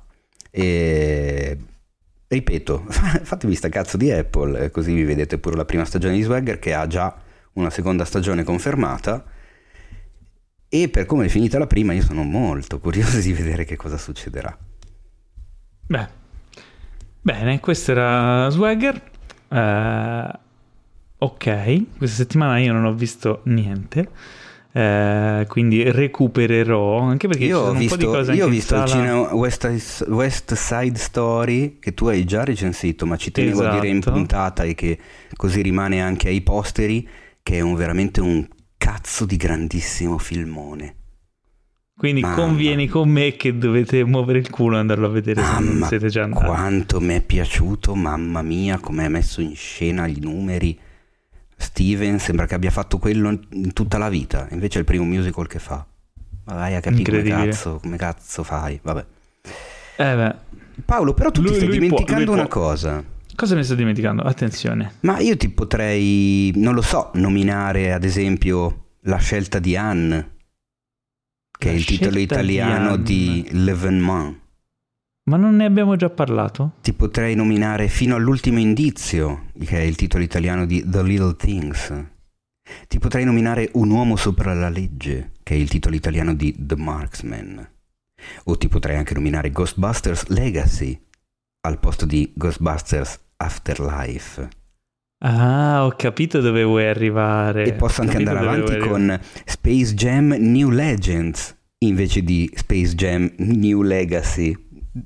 Che non si capisce Mm. perché per Ghostbusters gli è piaciuta Ah, per Legacy. Ghostbusters c'è un motivo, per Ghostbusters c'è un motivo, e cioè il fatto che fosse il titolo per il mercato british. Cioè il- Mhm. il, cambio di titolo è stato fatto a livello internazionale. quindi okay. è, sta, è, stata una ripercussione poi in Italia. Però Gli altri lì... titoli invece possono essere, diciamo, frutto di bizzarre decisioni di marketing da parte della distribuzione. Come ogni anno noi eleggiamo il più bizzarro di questi casi, il più divertente o assurdo, per, per dare il nostro premio chiamato Eternal Sunshine Award. Eh, e anche quest'anno non ci dimenticheremo di farlo, quindi quello a cui si riferisce Teo è un appello a voi per segnalarci, inviando no, i vostri messaggi no, su Instagram. No, no, no vedi no. non sei stato attento. Sì. Perché le segnalazioni sono già avvenute oggi. Sono già oggi, oggi ma continu- continuate a inviarle perché la settimana prossima faremo, prenderemo tutte le vostre segnalazioni, ci raduneremo con i nostri amici della redazione per eleggere il eh, vincitore, così gli daremo il tempo che merita e faremo le cose fatte per bene perché ah, è un ah, premio okay. a cui noi teniamo molto, vero? È il nostro, è il nostro è una cosa nostra, abbiamo inventato noi e eh ci sì. distingue, no? E quindi dobbiamo fare per bene. Quindi, il, il, collezionista di carte al posto quello di è molto bello. The Card Counter. il contatore dici? di carte. Forse che il contatore di carte non è che suonava benissimo. Ma che cazzo Però il collezionista di carte è un'altra cosa. Quindi eh, siete curiosi di sapere chi vincerà quest'anno il, l'ambito premio Eternal Sunshine Award? Eh, sintonizzatevi, cioè non, non, ci si sintonizza perché non è una radio, ma eh, ascoltate la prossima settimana la nuova puntata del podcast di Cinefax e lo scoprirete perché questa puntata di oggi, che vi è tanto piaciuta eh, e che era la puntata più bella della settimana, giunge al termine qui in questo momento perché è il momento tanto odiato. Eh, fatevi un favore, iscrivetevi, non dimenticatevi di ascoltare la prossima, ve l'ho già detto, ricordatevi che siamo qui per voi, quindi voi siate lì per noi. Eh, giusto? È Doubt Des. Ehm, eh, seguite Cinefax anche su Instagram, Facebook, Telegram, sul sito web, tutto quello che, che vi pare. Seguite anche, anche, noi su Instagram, io ci sono at Paolo Cellamare, Teo CSA come mm, diciamo promotore di tutto quello che è cinefax.it, ma anche con un suo eh, profilo personale eh, at il Teino77, giusto? No, quello è su... quello è, quello è, no, neanche. Te, te, te, ah, quello è YouTube. Esatto, Teino77 su YouTube. Il Teino è dappertutto ovunque altro, quindi okay. Instagram, Twitter, eccetera. Una fusione. Perché il teino eh, ce n'è uno. guarda che questa cosa comunque, apro e chiudo subito una parentesi. Tu pensa che culo che abbiamo noi, di, della nostra età, ad aver scelto dei nickname sui social eh, quando i social bene o male hanno aperto, circa. Perché poi io mm-hmm. purtroppo il teino su, su YouTube me l'avevano già rubato, uno che tra l'altro non c'è neanche il canale stronzo questo punto. Uno, in, te, in 76 te l'avevano rubato. Chiudilo e... Put- eh no, 77 almeno un anno. Eh, chiudilo e dammi il mio cazzo di nome. Però invece su Instagram il teino era libero quando mi sono iscritto, quindi me lo sono preso. Su Twitter anche. E invece Vedi. tutte le generazioni che verranno dopo, cioè tra un po' per trovare un nome utente eh, originale devi scrivere il codice fiscale perché eh, comincia a diventare complicato come cosa perché sono già tutti occupati. E su questo ragionamento eh? che vi farà, vi farà... Che è bello essere anziani, vedi? Perché hai i nomi utente che vuoi. Tutti, ora loro ci penseranno su tutta la settimana, mentre noi invece potremo pensare alla prossima cagata da dire settimana prossima per arrovellarvi il cervello. Quindi un saluto da Teo Yusufian. Ciao, virgola, ne con l'accento acuto sulla E. Ok. Questa è la dicitura corretta. Non ascoltate Paolo che poi mi scrivete ciaone anche ah. in privato, a me viene il, il vomito. Eh, e un eh. caro saluto da me, Paolo Cellamare, orgoglioso di aver parlato ancora una volta nel podcast di Star Trek. Esatto, mi manchi già Paolo, incredibile, mi, eh, mi, manchi, mi manchi, già. Io aspetto i tuoi, i tuoi feedback su, su Picard. Arriveranno. Forse poi ti, ti, ti invierò, ti, ti, indirizzerò nelle giuste diciamo, direzioni. Ciao ciao. Va bene. Ciao. Ciao, ciao, aspetta, ciao, aspetta, ciao, aspetta, aspetta, l'ultima cosa, ma in, nella, nella, nella, sigla di Picard c'è il Teremin, perché per me è fondamentale per seguire. non mi pare.